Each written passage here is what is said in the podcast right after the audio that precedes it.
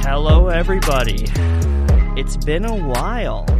Welcome back to One for One. I'm your host, Nolan Schumann, joined as always. And it's funny, we haven't really talked that much this summer, so this is gonna be a really nice. Uh, this is gonna be a really nice reunion for us. Uh, say hi to my co-host, Miles Fuchs. Miles, how are you? Hello, Nolan. I'm back.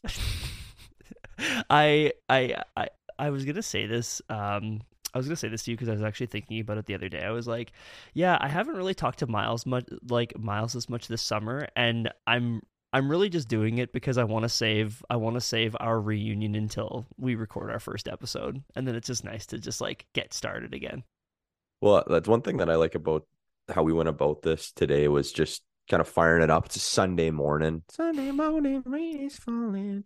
And uh, I told Nolan, I was like, we have to have this done by 11 because if I miss red, red zone, my mental health's going to be in like a bad state.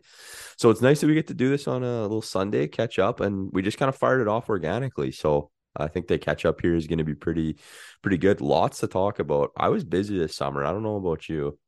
Oh my god, it's it was it was never ending. We were gonna try and do some summer like I wanted to try and do some summer content initially, and then once I kind of realized that just how much the the the the rigors of summer kind of got ahead of me. I, I don't think like, you can say that. What the rigor?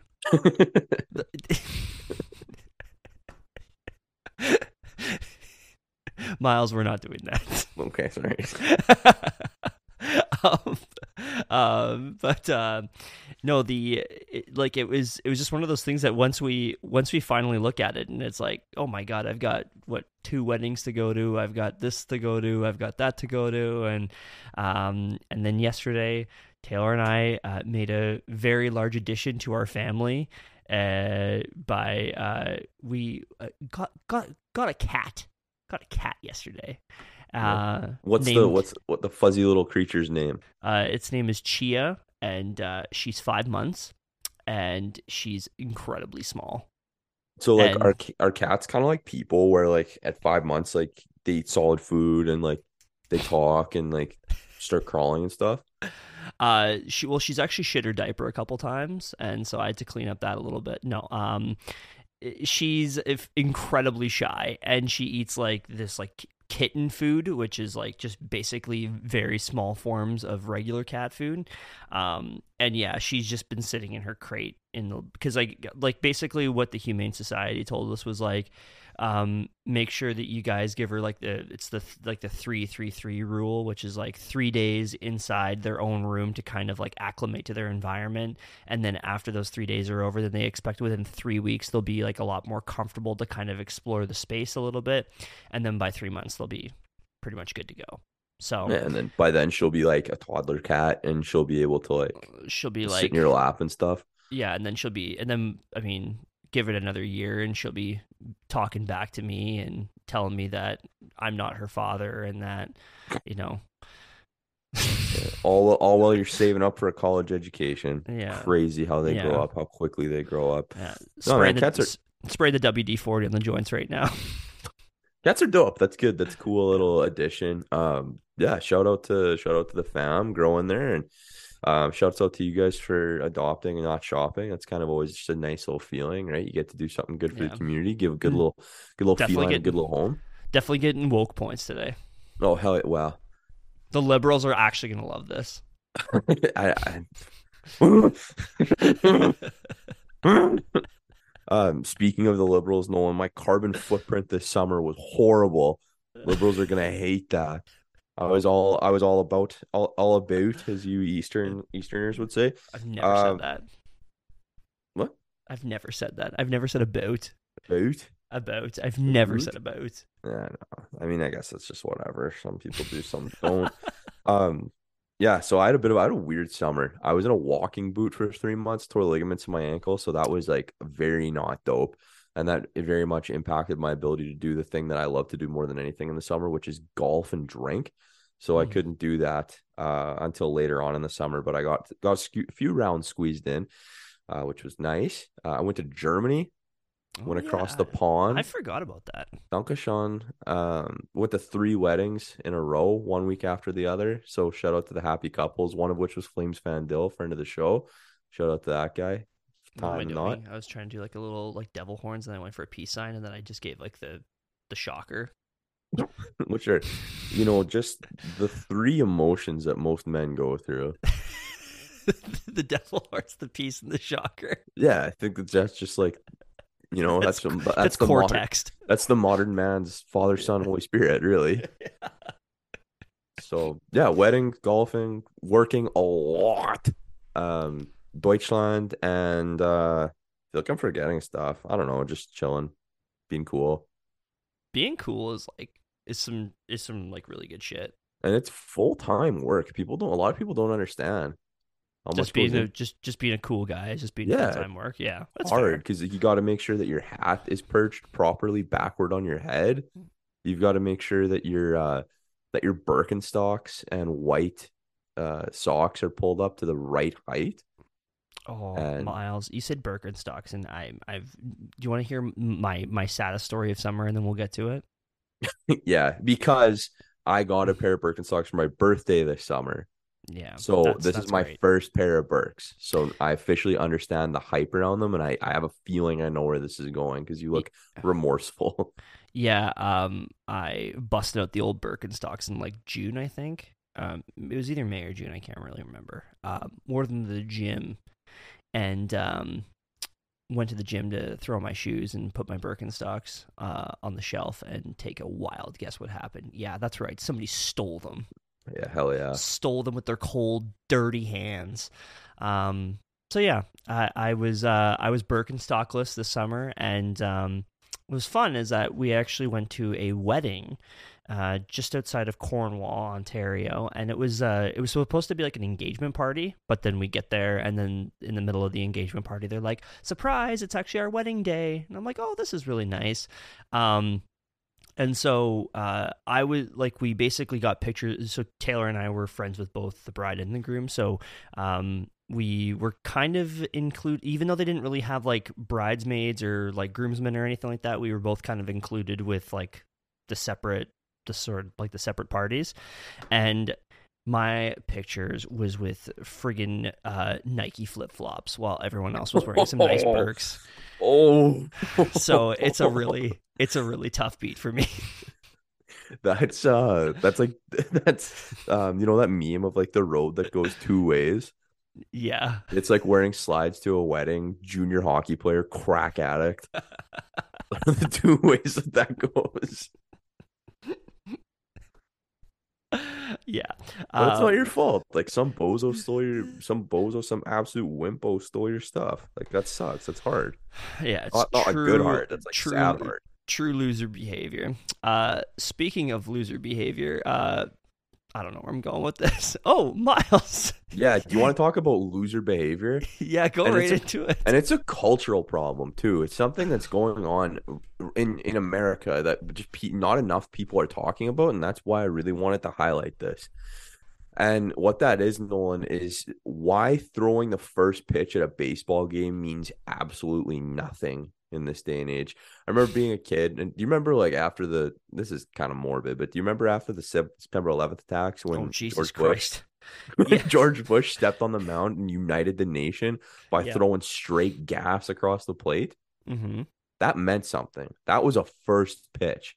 But now, and this is, I'll be honest, inspired by the Love is Blind reunion, where I think it was like Zach Bliss, um, Chelsea, Chelsea, and uh, Kwame. Kwame. Yeah, they threw Yeah. out first pitches at the Mariners game. Who gives a shit Yeah, it's tough. that they're throwing out the first pitch? And that's four people. It's it's first pitch, not first pitches. Pick one of them and have them deliver heat. Well, But it feels like the story was around Chelsea more than anything. Was around Chelsea throwing the first pitch because it was like her her nervousness to throw a first pitch. Like But- that's so embarrassing. But that's what I'm saying, man. Like throwing the first pitch used to mean something. There used to be some weight behind it. Now every Tom, Dick, and Harry. I shouldn't say that because like I haven't been asked, so it's not every Tom, Dick, and Harry that gets to throw a first pitch. But I like to think that if there was like a major league team where I live, I would have not been approached, but I'd know somebody who'd been approached and maybe weaseled my way onto the field and, and gotten a chuck one too. But I did the math. Big numbers guy. 60,000 people in the last 23 years have thrown a first pitch, and that's assuming it's one person per game. So I just feel like the anomaly of the first pitch or like the sanctity of the first pitch is kind of gone now. And I think that that's really what's like affecting America's game and stopping it from being America's game. It's really sad to see it deteriorate and become what it is. So thank God we have the ceremonial puck drop, which is just a masterclass in starting a game. Um, it's actually funny that you bring up that how uh, basically everybody gets a first pitch because uh, there's a guy I follow on Instagram that is like really big on TikTok, and it's that like you know that like fast food secrets guy, the one that he's like, um, he'll see something. You're getting ripped off. Is it that no, guy? it'll be he'll be like the one that's like uh, uh he's like as president of the fast food secrets club, and then he's like get so close, and then he like Oh, that guy. Yeah, that yeah, guy. yeah. He threw out the first pitch at a White Sox game like the other day. See, that's what I'm talking about, man. Yeah. Especially with the rise of social media. Like, it's Yeah. like anybody gets a shot, like, except for us. But, like, I'm- one for one season twenty five will be there. yeah, chucking Yeah. out the first pitch. Yeah. So here's my, arthritis will get to me. Assuming you're still able bodied, do you think you'd be able to deliver like a respectable pitch? Do you think I are you are you asking if I'd be able to deliver a sizzler onto the leather? Yeah, do you got gas or nah? Uh, M- Miles, I hate to break it to you, but I've got major UCL pain after I hit the bench, so probably not. That's tough because I, I like I don't think there's anything more embarrassing than going up there and hitting a whiff. Like like fifty cent that one time. yeah, or like I can't remember who it was. They threw it directly into the dugout. Like it wasn't even close. Picked off the kid in section one hundred two. Yeah, see you later, bozo. R.I.P. But yeah, I just I think that I think there needs to be a collective agreement as you know major league owners where they sit down and they're like, hey, we're gonna make a schedule here of first pitchers, Mm-hmm. and they have to pass a rigorous test of skills and abilities. I think that's fair. I think it's. I think that's what we need. Yeah, Yeah. I think it's fair. Are we gonna do the same thing with the ceremonial puck drop? Well, ceremonial puck drop. See, that's Like what's nice. It's, in- fucking- it's inclusive because anyone can drop a puck. It's like fucking drop a puck. Adam from Adam from Billy's Muffler and Break is gonna make sure that he's gotta have a have a nice clean puck drop so that both So- Connor and so that both Connor and Anze Kopitar get it. Well, that's that's that's the thing about the ceremonial puck drop. I like how it's accessible, right? Like from a kid to an old person, they Yeah. can drop a puck. You just gotta you just gotta hit flat. Yeah. My problem with the ceremonial puck drop is that the centers don't go up for it. You know what I mean? They're just like, oh, I'm gonna let the home guy pull it back. No, do a stick lift, sweep it back to the D man, and get things going. Just start actually start the game there instead Yeah. of like the regular ref puck drop. Hi- High stakes. I want like it's got him. it should mean something. just You know? to- they just have to skate over the, over the little rug that they left out on the ice for the person to walk on. I think I'm onto something. I think that you want to talk about a memory. Think about the offensive chances that would be created from the mayhem of getting the of getting the puck dropper off the ice. Or better yet, Prince Charles, when he's doing the old puck drop, he actually fires on the blades, skates on out there, does a lap, does the ceremonial puck drop, gets a hip check from Darnell Nurse on the way, and he's good to go. And sings the anthem. And sings the anthem too. I would pay the price of admission for that. Okay. Uh, NHL, contact us. I think we're onto something here. Oh, as always. Yeah, for sure. One for Um, one, season four, straight gas. We're we back. are back. We're back, department. I'd like to make a claim. Um, Miles, should we uh, should we um, maybe mention the elephant in the room uh, about maybe a certain logo that might be on the one for one logo right now?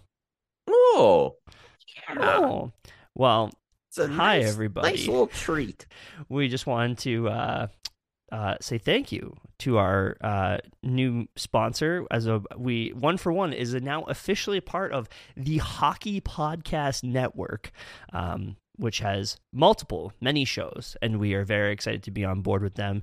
Um, yeah, it's just going to be a much more exciting, and uh, I think we we have a we have a really really really bright future ahead here and i think i think we've got uh, i think we've got a really exciting season ahead i just said exciting twice in a row and i'm i'm sorry but it's like it's like 11 here Hockey Podcast Network. Get this guy a thesaurus. yeah That's that can be your gift to us is getting us yeah, thank you. So I don't say absolutely a hundred times. Oh no! If there's one thing that's absolutely going to happen, it's a lot of absolutes. Should we just name this episode "Absolutely"? Absolutely. And you know what, Noah? Great segue. Segue. Uh, might as well give the folks at home the agenda and tell them what we're going to be doing this episode because we sounds good. We got a fun one here. Um, we're gonna do just the just the classic one for one formula where we start off with some Oilers shit, do a little bit of NHL discussion, and then we'll move into the meat and potatoes, the 2023-2024 Metropolitan Division preview. We're going to be looking at a few different things, um, how the teams did last year, who's in, who's out, X factors, breakout players, bold predictions, and finish things off with uh, our idea of what the division's going to look like. And maybe there's going to be some silliness in there. Maybe there's going to be some banter. Maybe there's going to be some tangents. It's some simply too soon to tell. It truly is. So we will. uh should we just should, should we should we just get to the initial task ahead and let's talk about um, okay, so we're just going to mention this right off the hop. We will get into everything Oilers. We're going to get into the players. We're going to get into the management. We're going to get into everybody that has all joined the Oilers on the last episode of the previous because it's going to be a very, very, very large chunk of the episode, and we are going to try and ease our way back into this. So that's why we're doing our Metropolitan preview right now. But that but doesn't mean that we don't mention a little bit of news. The Oilers still they have to wait their turn. They've yes, got to wait exactly. their turn. It's not their division. It's not. It's not your turn. we save the best for last, okay? Um, but a little bit of news in the last little bit, which is uh, first and foremost, the Oilers signed forward Adam Erne to a PTO, a former second round pick of the Tampa Bay Lightning in 2013. Just finished his fourth season in Detroit, um, of course. So, I mean, Ken Holland going back to the well, uh, where he had eight goals, 18 points in 61 games, also including a stint in the A where he had five assists in nine games. Uh, the 28 year old is six foot one, 214 pounds. He can chip a little, he can chip in a little bit offensively.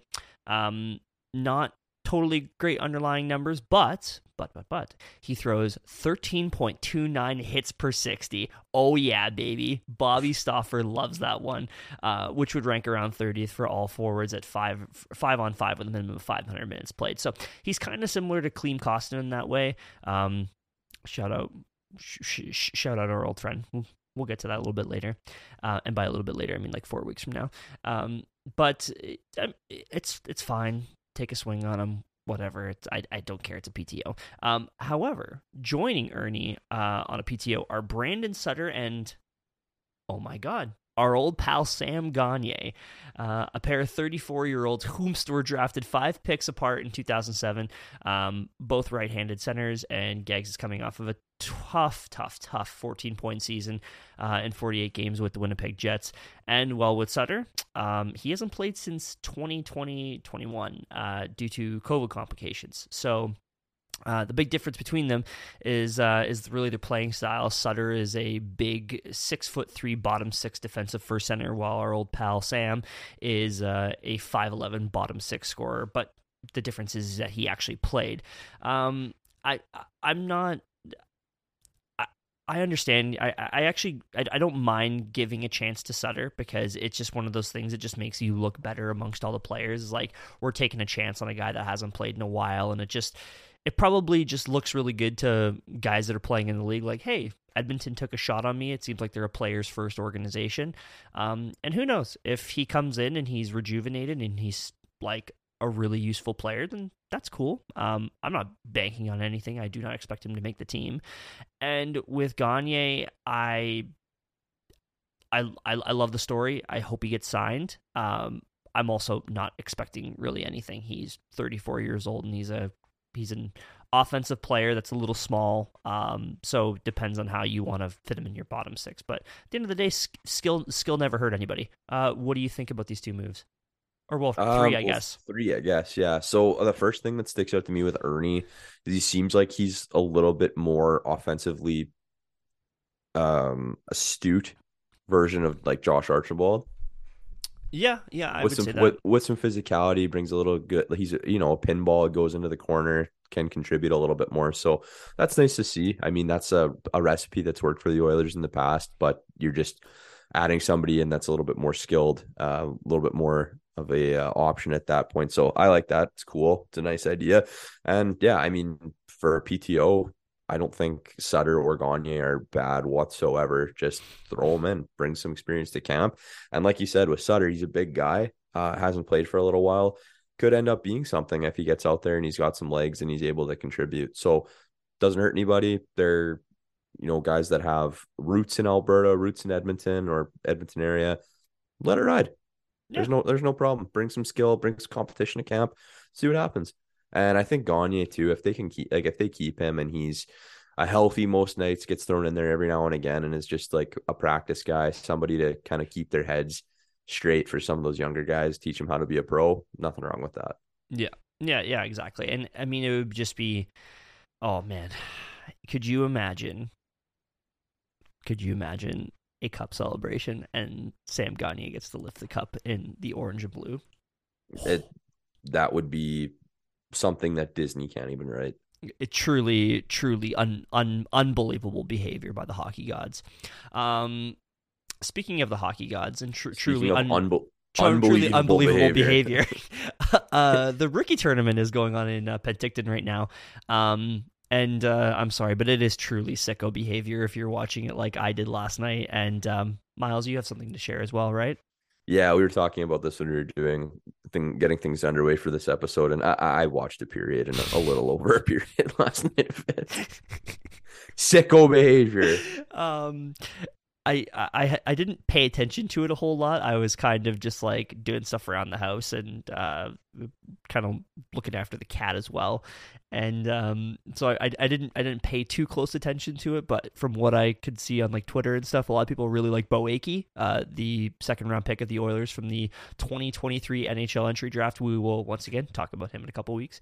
Um, and also Matvey Petrov. I saw a really uh, I saw a really good sequence from Carter Savoie as well. Um, kids flying around, and that and he's got an absolute rocket of a shot. So I'm kind of interested to see what a lot of these young guys are going to do. I'm I'm really hoping this is the year that Bayko kind of leans into the leans into the youth. So um, could be pretty exciting. I think uh, I, I think I think the Oilers have really high hopes on Petrov and Savoie uh, particularly. So I'm excited to see. Uh, did, did, was there anybody that stood out to you from these rookie tournament games? Yeah, Petrov for sure. Petrov, every time, yeah. every time I was watching and somebody was doing something with the puck, I was like, "Wow, who is that?" Oh, it's Petrov. Like yeah. it happened two or three times, and I just kind of started to make the connection that if there was ever offense coming or, or moves being made, that it was Petrov doing it. Um, Savoie, for the limited amount of game that I watched, could not hit the net. Yeah, to save his life.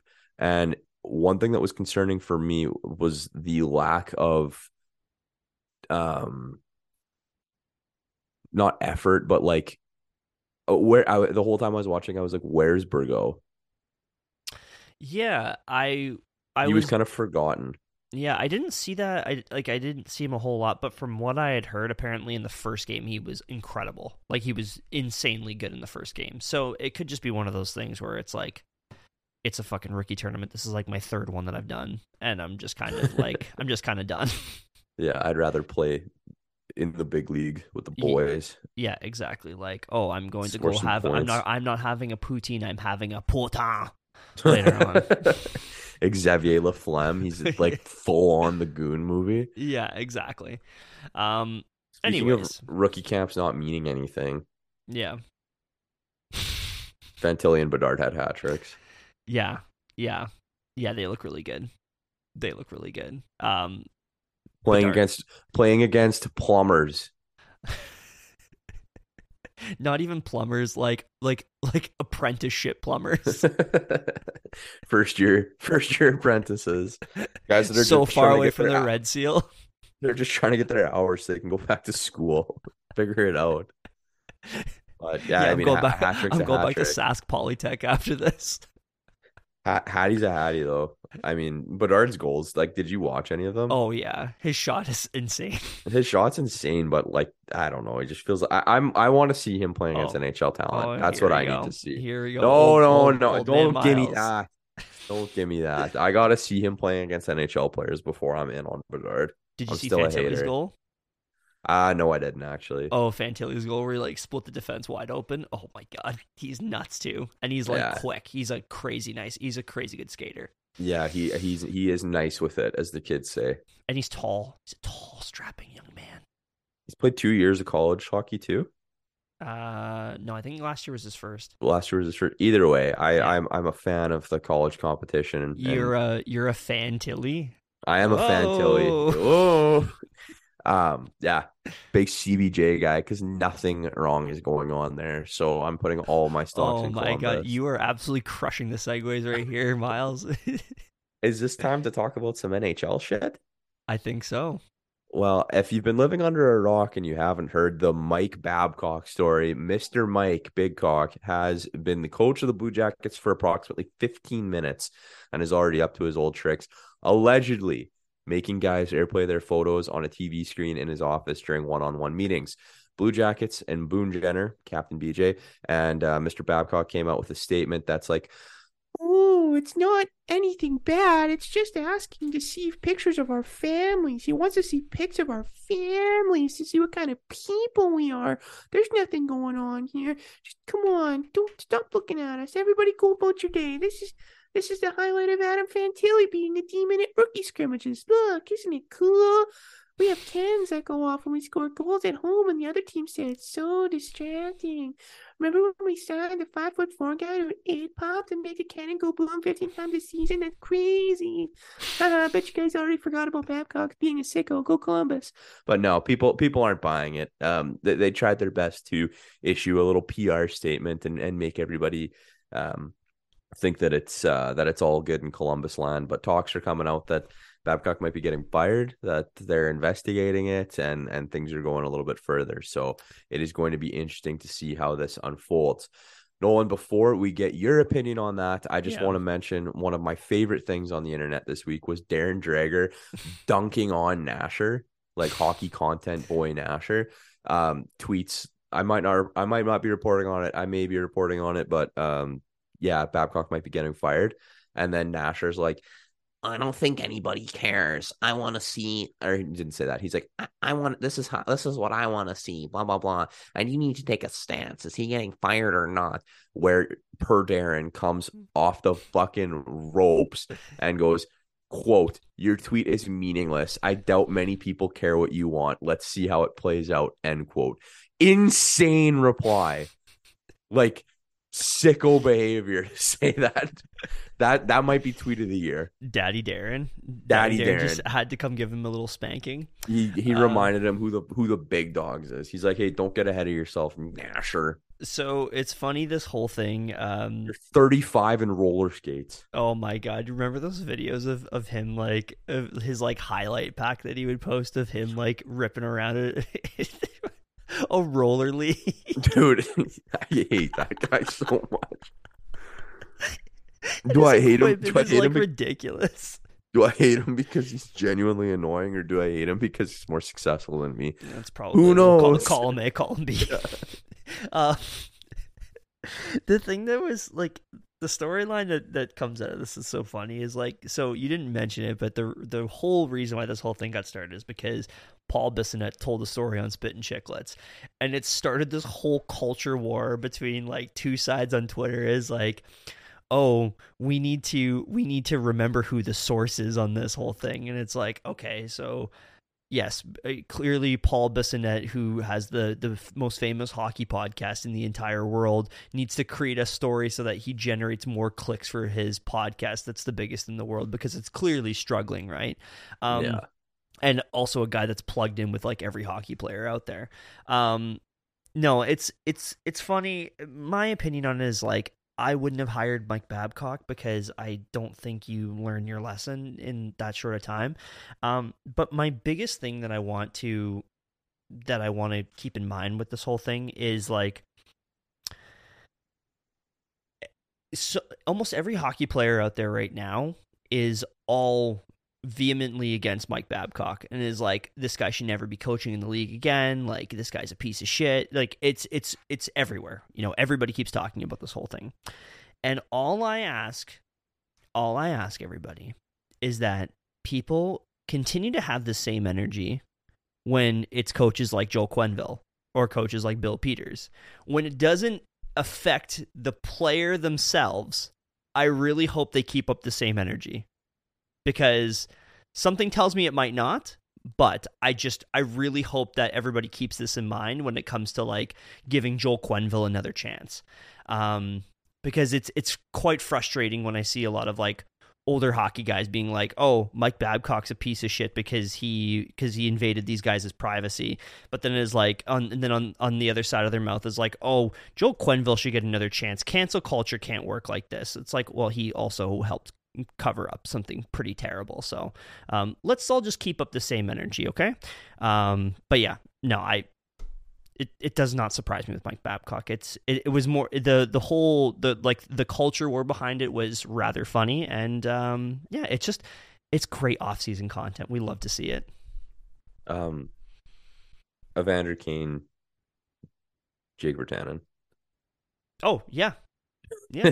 I was just gonna like we can, if we are gonna say that I We- was I was vehem- I was hard No, I- against Jake Virtanen, and I if we're gonna say that we Yeah. have to because we're getting new listeners that we Yeah. have have Totally. stated our opinion on that. Uh, so we're not being hypocrites, yeah. just ignoring the Oilers side. and if you too. and if you follow and once again Duncan Keith, I was in the same boat with Duncan Keith as well. I was not happy with with with the way that he uh with the way that he acted with this whole thing, the whole like, oh, I didn't know anything. Yeah, that's complete bullshit. Um but no, I I I totally see that and everybody remember when uh when you're following the one for one Twitter account uh this year, remember what happens every time Evander Kane scores. Remember. remember. Uh oh, and it's time for an ad read. And one for one could not be more happy to welcome on DraftKings Sportsbook as a partner of the show, as part of the Hockey Podcast Network, because we're back with another week of football, and DraftKings Sportsbook is keeping us in on the NFL action with great offers every single game day. New customers can bet $5 and get $200 instantly in bonus bets. Throw down 5 on any of the this week's epic matchups to walk away an instant winner. And DraftKings isn't stopping there. All customers can take advantage of two new offers every game day this September. Football's more fun when you're in on the action, so download the app now and sign up with code THPN. New customers can bet just $5 to get $200 instantly in bonus bets only on the DraftKings Sportsbook, an official sports betting partner of the NFL, with code THPN. The crown is yours. Gambling problem? Call 1 800 Gambler or visit www.1800Gambler.net. In New York, call 877 8 HOPE NY or text HOPE NY. In Connecticut, help is available for problem gambling. Call 888 789 7777 or visit ccpg.org. Please play responsibly. On behalf of Boot Hill Casino and Resort, licensee partner Golden Nugget Lake Charles, 21 plus, age varies by jurisdiction, void in Ontario. See sportsbook.draftkings.com slash football terms for eligibility, terms and responsible gaming resources. Bonus bets expire seven days after assurance. Eligibility and deposit restrictions apply. okay, you ready? Yep. Because after a long off season and summer of stunting your brain cells' growth in a backyard, on a golf course, or in a boat this summer, your favorite bad boys of Oilers podcasting are here to catch you up on all things hockey. Oh, this offseason was so long and so many players moved around. How, how am I going to keep track of it all? Well, we got your back, Jack. This episode is for you. Now, here's how it's going to go down, folks. We are going to start at the bottom of the division based on last year's standing and work our way up. That is called reverse order. We'll tell you their record Reverse last year. We'll tell you their record last year, um, how they did in the playoffs, who's in, who's out, who we think the X factor for the team is going to be, who our breakout player for the team is going to be, and we're going to finish things off with a bold prediction. Some are serious, some are less than serious. And once we make it through all the teams, we will reveal division order predictions and probably argue about that for a while. Does that sound good? Yes, Everybody- please. Everybody, everybody through their car speakers at the same time. Yeah. All right, yeah, sound good. Awesome. Yeah, really looking forward to it. So, So, Nolan, mhm. would you like to? Would you like to start? Uh, sure. I will take over and I will talk about the Carolina Hurricanes. No, Uh, no, you weren't listening. We start at the bottom, Oh fuck! So I'm reverse sorry, order. Jesus Christ! I was listening, but I'm sorry. I it's I'm, I'm I told you I'm spraying a little WD forty in the joints right now. We're a little rusty, but you know what? It'll be okay. Should should I use WD forty or CLR? Um, no free ads. Um, Billy what- Mays here. whatever household cleaning product you have at- at your at your disposal. Thank you. Um, number eight, last place in the division, the Columbus Blue Jackets. It's a big, big Blue Jackets episode. yeah, this is. A, we should just we should just change this to uh, the uh, I don't know for those about to rock podcast. Column Fire. for Column for one. Yeah, Colum, Colum for one. It sounds like a cursed, cursed nutty professor movie. the Columbus Blue Jackets with a 25 48 9 record for 59 points. Um, this team had a pretty massive offseason, um, bringing in. Um, you don't like that, uh, Ivan Provorov, Damon Severson, and Adam Fantilli really to be the those are those are the big three. Um, those are the LeBron James, Chris Bosh, and uh, uh, Dwyane Wade of the of the Columbus Blue Jackets. I'm just kidding. Um, and really losing, they didn't really lose anyone of importance. Um, I mean, this team has been among the bottom of the barrel for the last little bit. They have arguably, arguably the best prospect pool in the NHL. Mhm. Um, and I, I don't think it's a hot take to say that. And really, they just need to be pushed in the right direction. And on paper, the bullshit aside, um, their head coach that they brought in, Mike Babcock, I actually think would have been a really good if if he wasn't doing his shit would have been a really good choice to actually get this team going forward like to get them on the right path. It's kind of similar to what he did with toronto where there's a ton of young talent on this team. Um, from what i can see on the roster here you've got an 18 year old you've got a 20 year old you got a 21 year old 23 year old actually you got a few 23 year olds a lot of really young guys and they just need to take that next step. And having a veteran head coach come in and kind of push them to that next level is um is is is is, is going to be paramount. Um, I mean, you've got a lot of younger guys like you've got uh, you've got Jake Bean, Adam Boqvist, Fantilli, Foudy, um, Kent Johnson's a big one, uh, Andrew Peeke.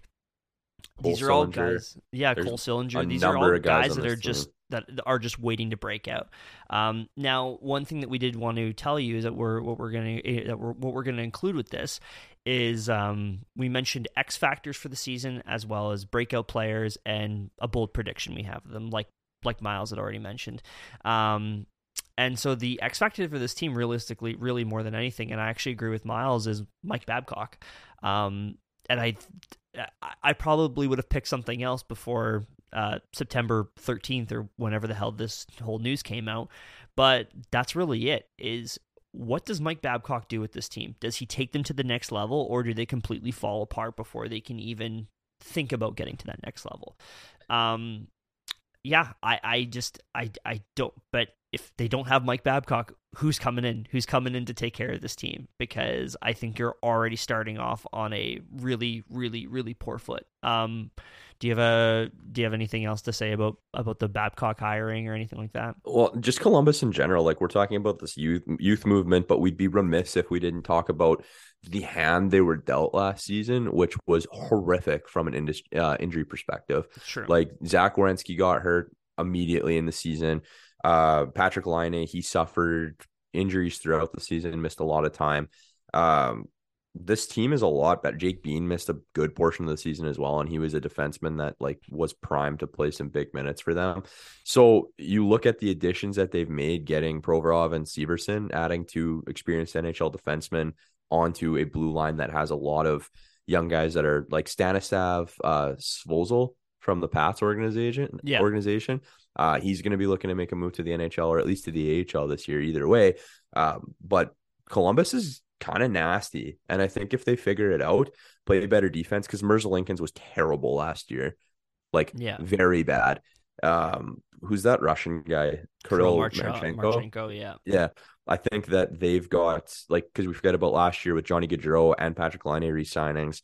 Um, they've got good players on this roster, and if they're able to put it together with this youth movement and you know, have Babcock coach them well, they could be sneaky good. I said that last year too, that they were my uh, like sleeper of a team, but if they're able to avoid the distractions and get a little bit better goaltending or just like stud defensive play and stay healthy, I think Columbus could actually be pretty good.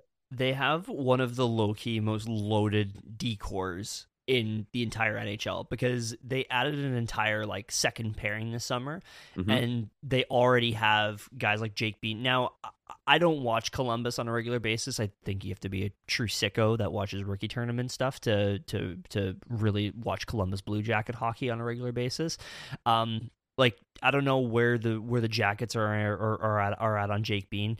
Um but um you've got uh, Nick Blankenburg. You've got like Eric Branson's on this team, and he's got like a four year deal. So you have to play him in some way. Like you can't just you like you can't just scratch him. You've got David Jiricek, their sixth overall pick from a year ago.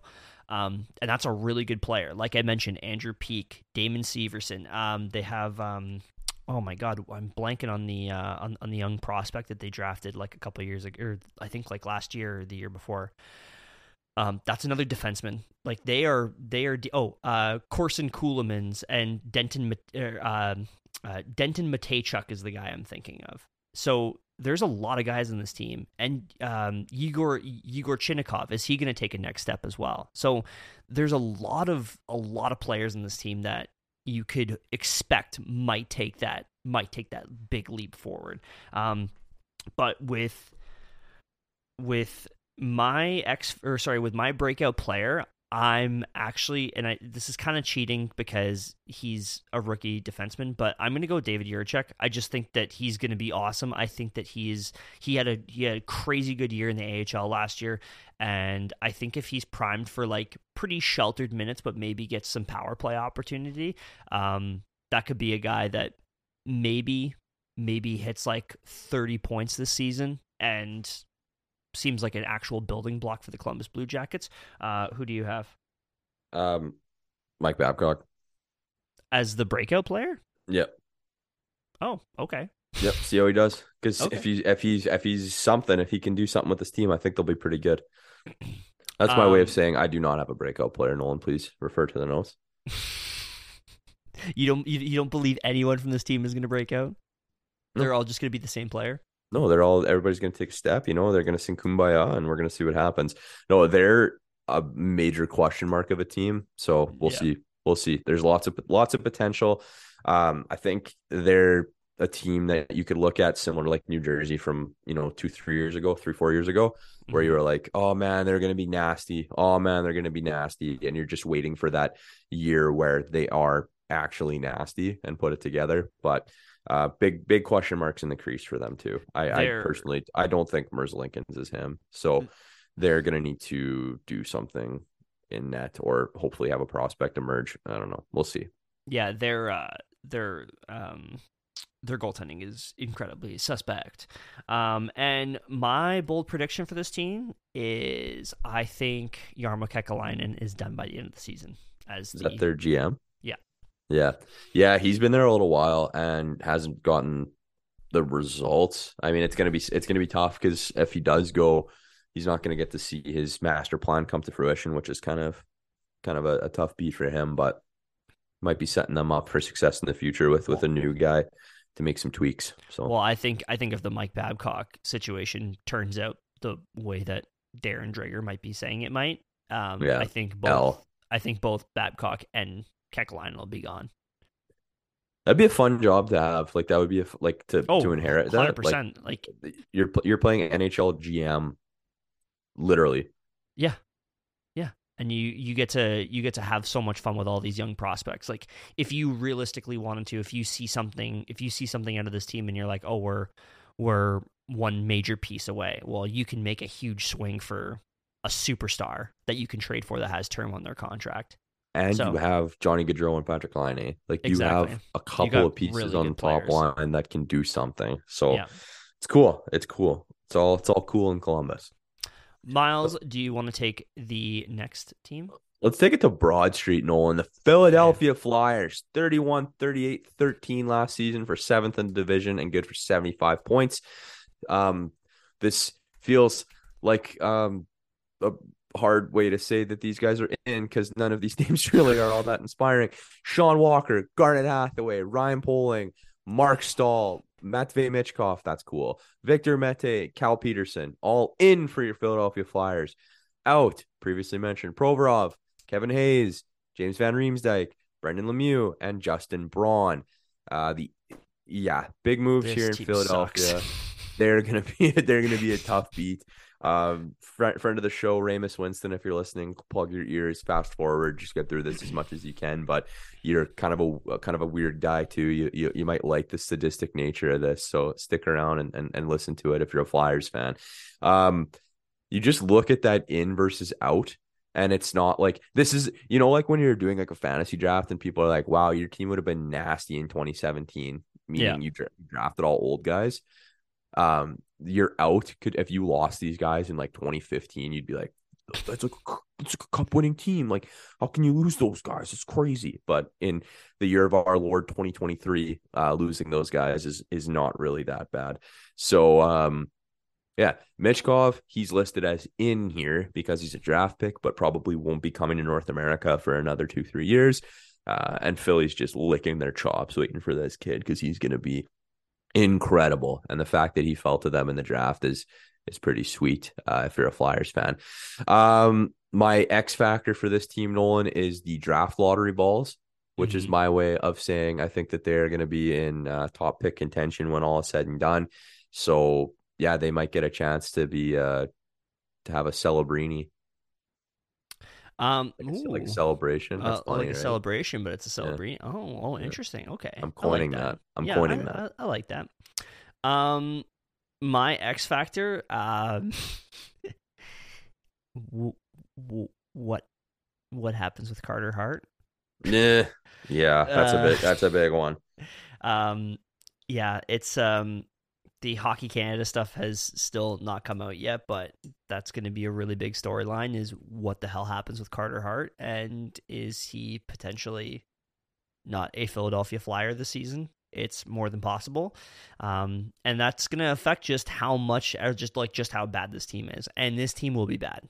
I'm telling I, they will probably be one of those teams similar to the Anaheim Ducks last year where they have like oh like a fun little start and everybody's all excited and hey maybe this team can be kind of chippy but like you kind of dig underneath the surface and you go oh oh god oh oh god this is not very good.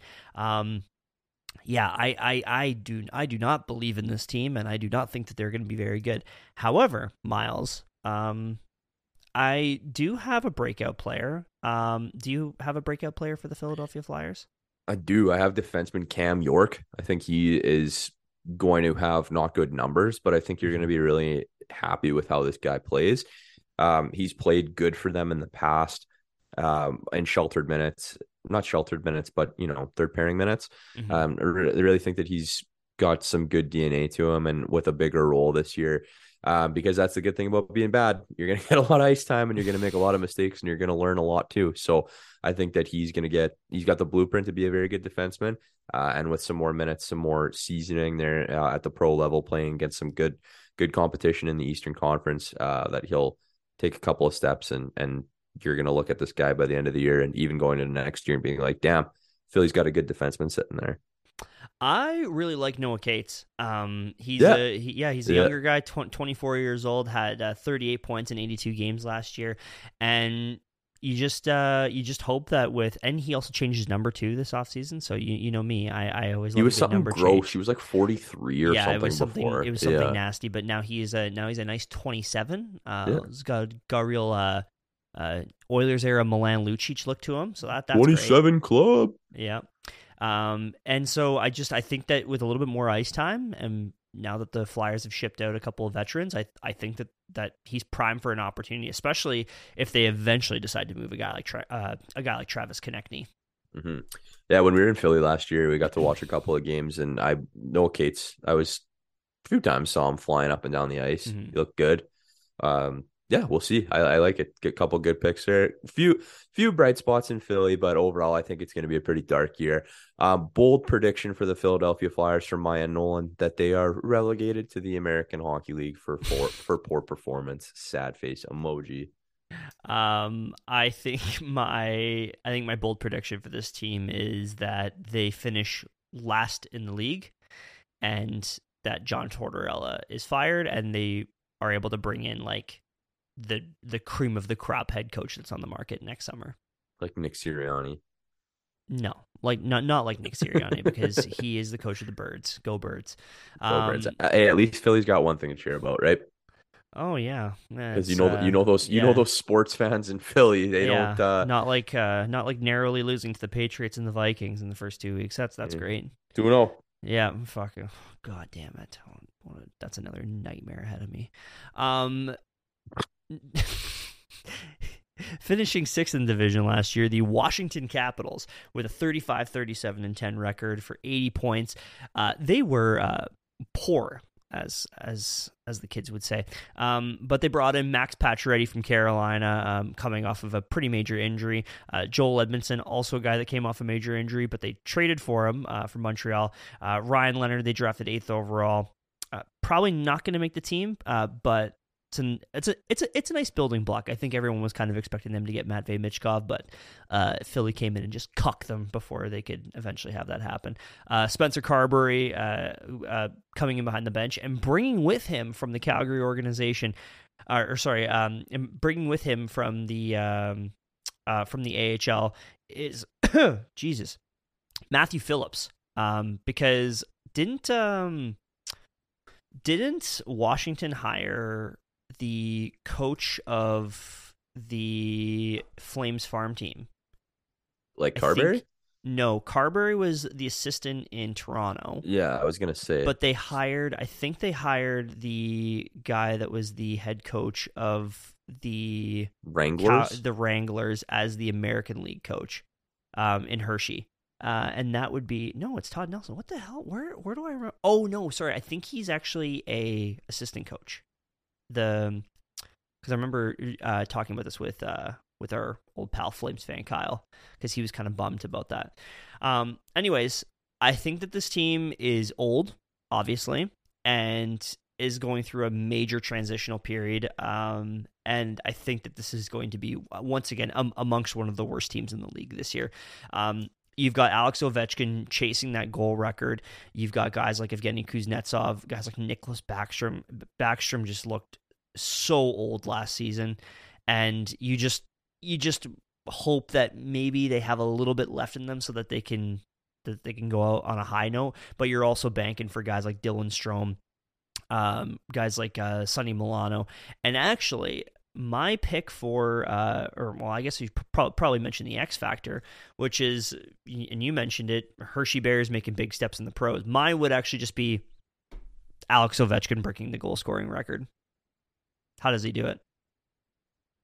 Um. Anyways, are you asking that as a rhetorical question, or are you pausing Yeah. for dramatic effect? yeah, I'm, I think. how does he do it? He scores yeah. goals. He puts Yeah, yeah. puck in the net. Like, yeah, no, I, w- I was more so like, you know, is he able to do it at the age of what 37 or however old he is now? I think he's 37. That's fucking crazy. Um, I, I also forgot to mention going out was Garnet Hathaway, uh, Lars Eller, Marcus Johansson, and Orlov. Actually, all four of those guys went at the trade deadline, uh, and also losing Connor Brown in the offseason. Uh, we'll we'll get to him. We will get to him. But um, Miles, for a breakout player, who do you have on this team? So I'm actually going to run it back for you on a, on a little bit for you here. So Yeah. I listed Hershey Bears making a big step in the pros as my Yeah. X factor for this Washington Capitals team.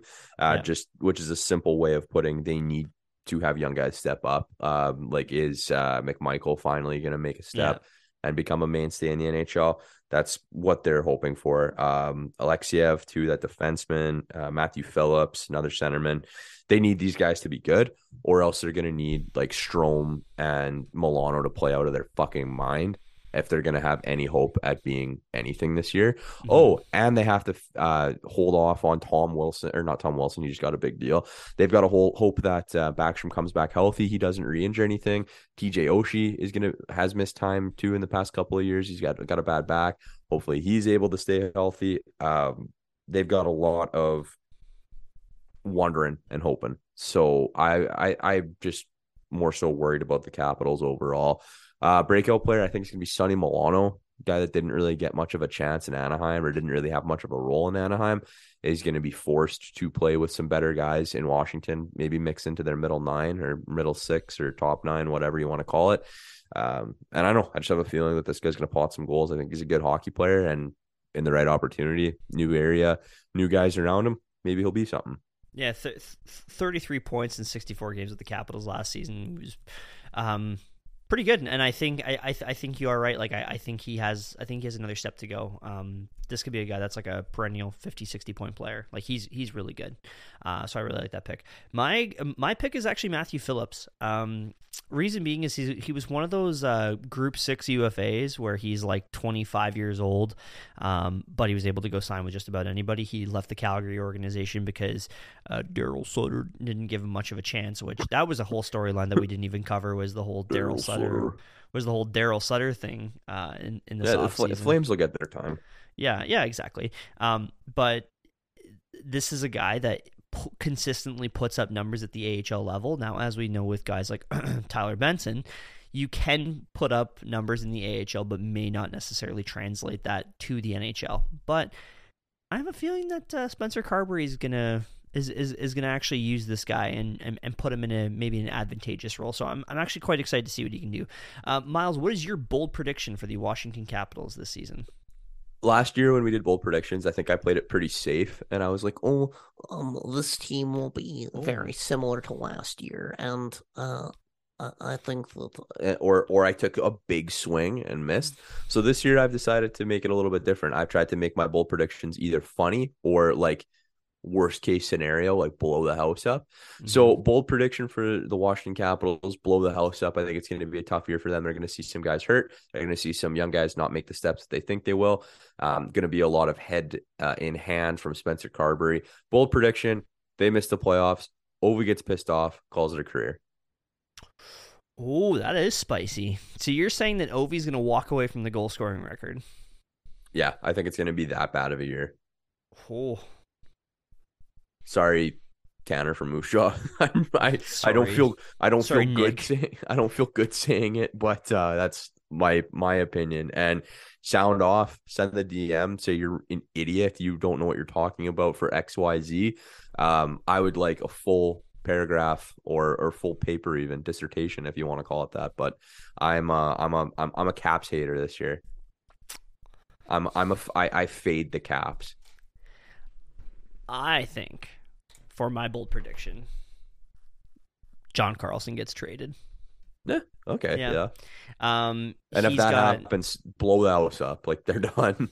Oh, yeah, I, well, I don't know about that one. I mean, like they're, they I, I don't know if you'd if you I think you'd hold on to Ovi and Backstrom because they've got their deals and they're just gonna just kind of chug along and do their thing. But um, I think you can probably still get something pretty decent for John Carlson.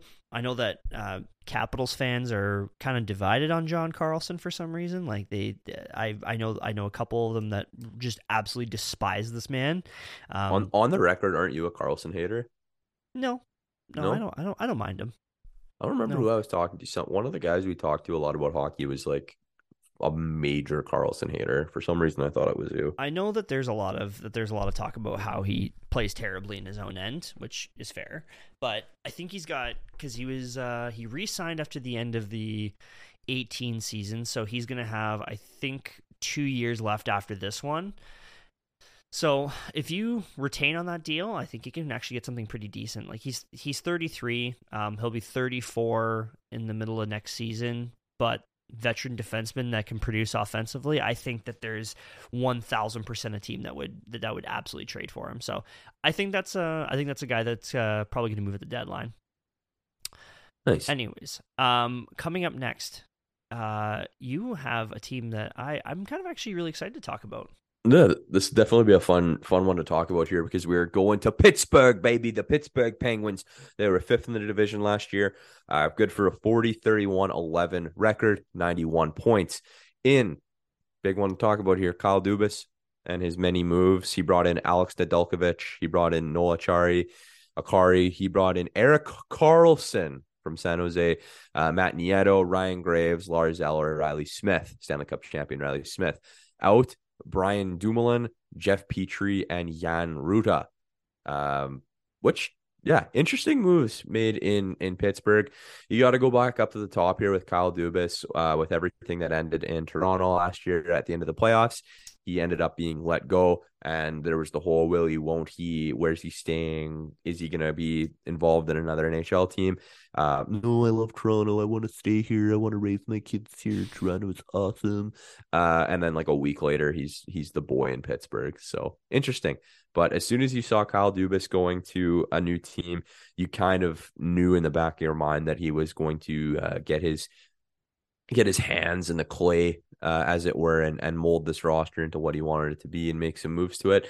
And he sure did that. Uh, I mean, you look at the guys that he brought in. I Erik Karlsson, obviously the big name prize here, uh, but not to be understated. Riley Smith, big addition to this team. Matt Nieto, he's got some bottom six skill. Ryan Graves is another one too.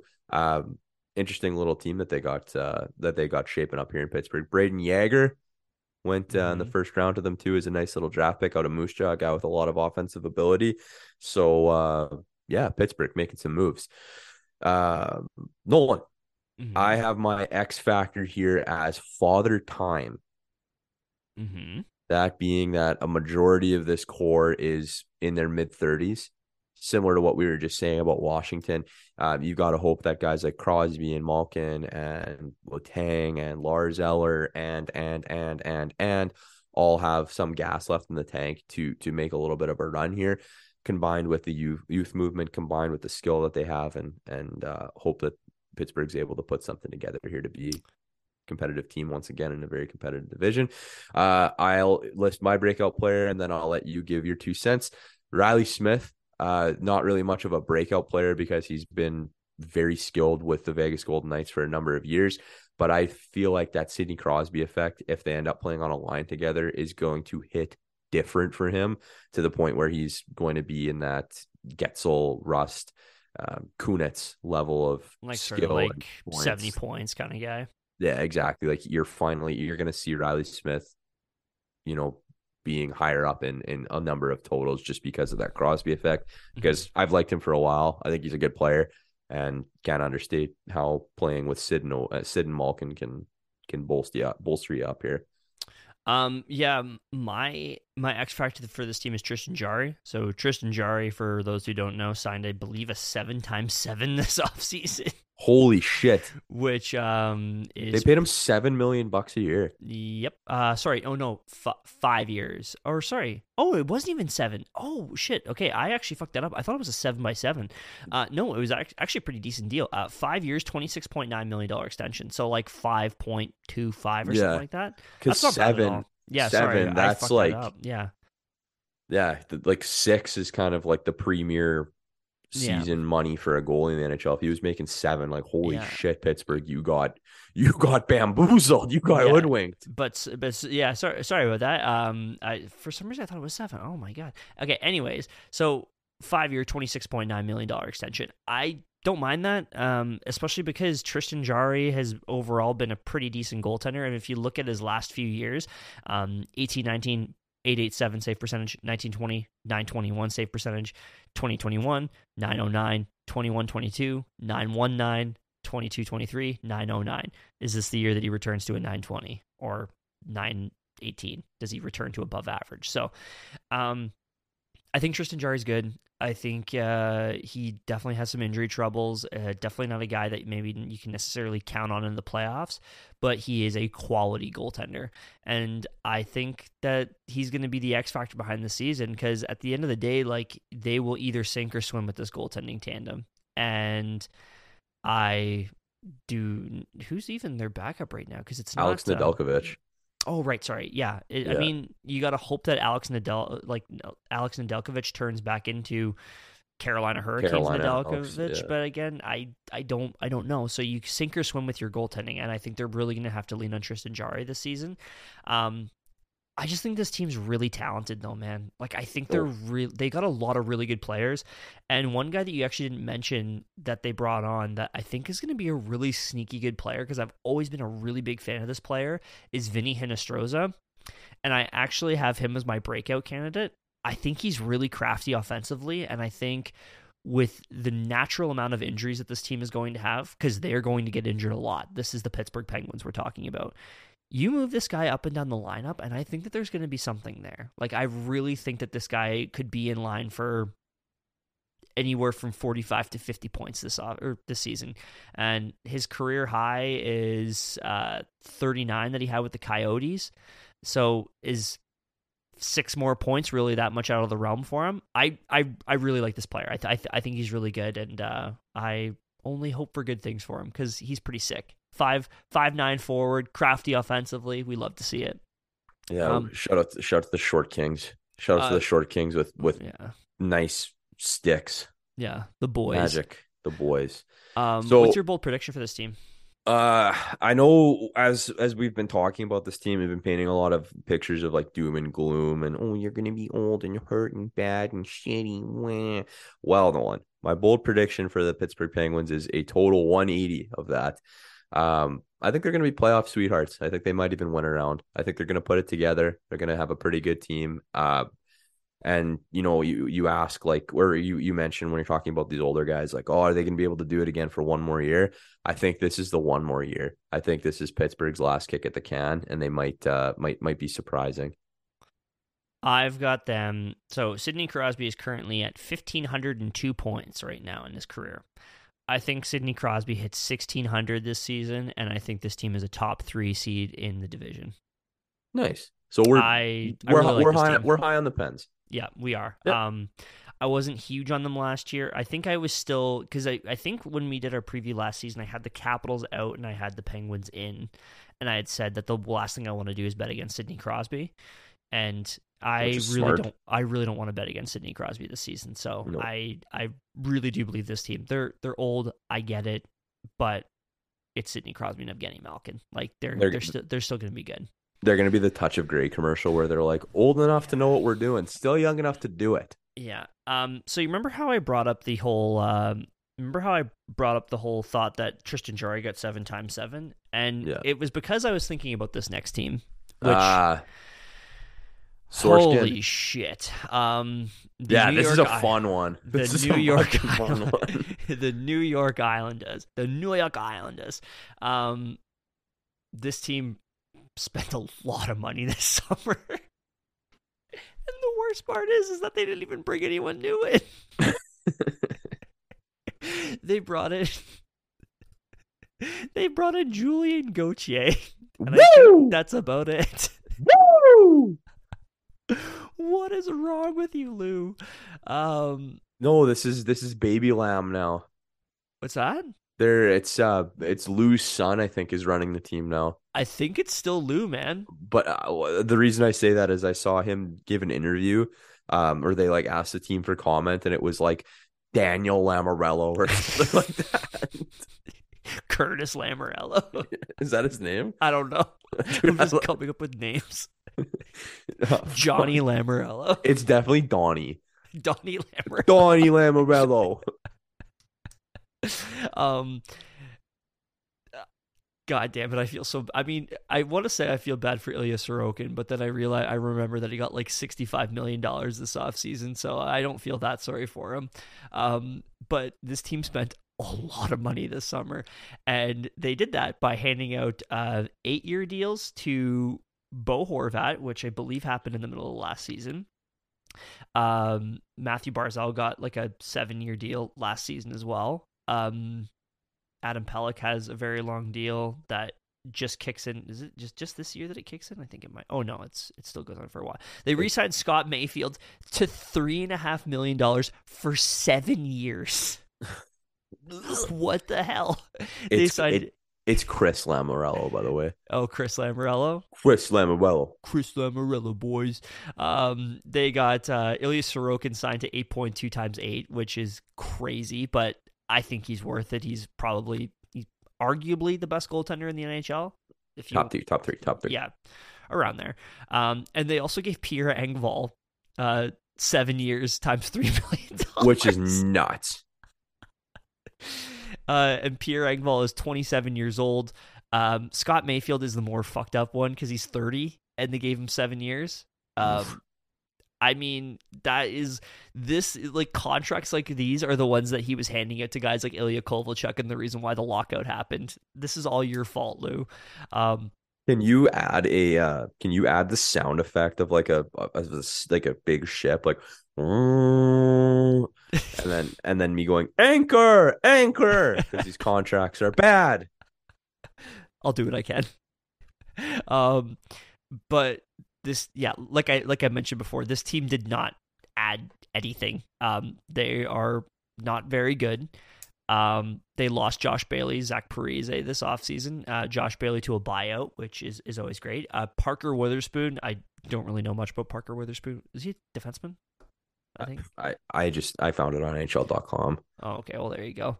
Um, yeah. Um, Miles, who's your X factor for the Islanders? Um, my X factor for the Islanders is Sorokin. Can he will a win in enough games with a mid-ass team around him to get into the playoffs?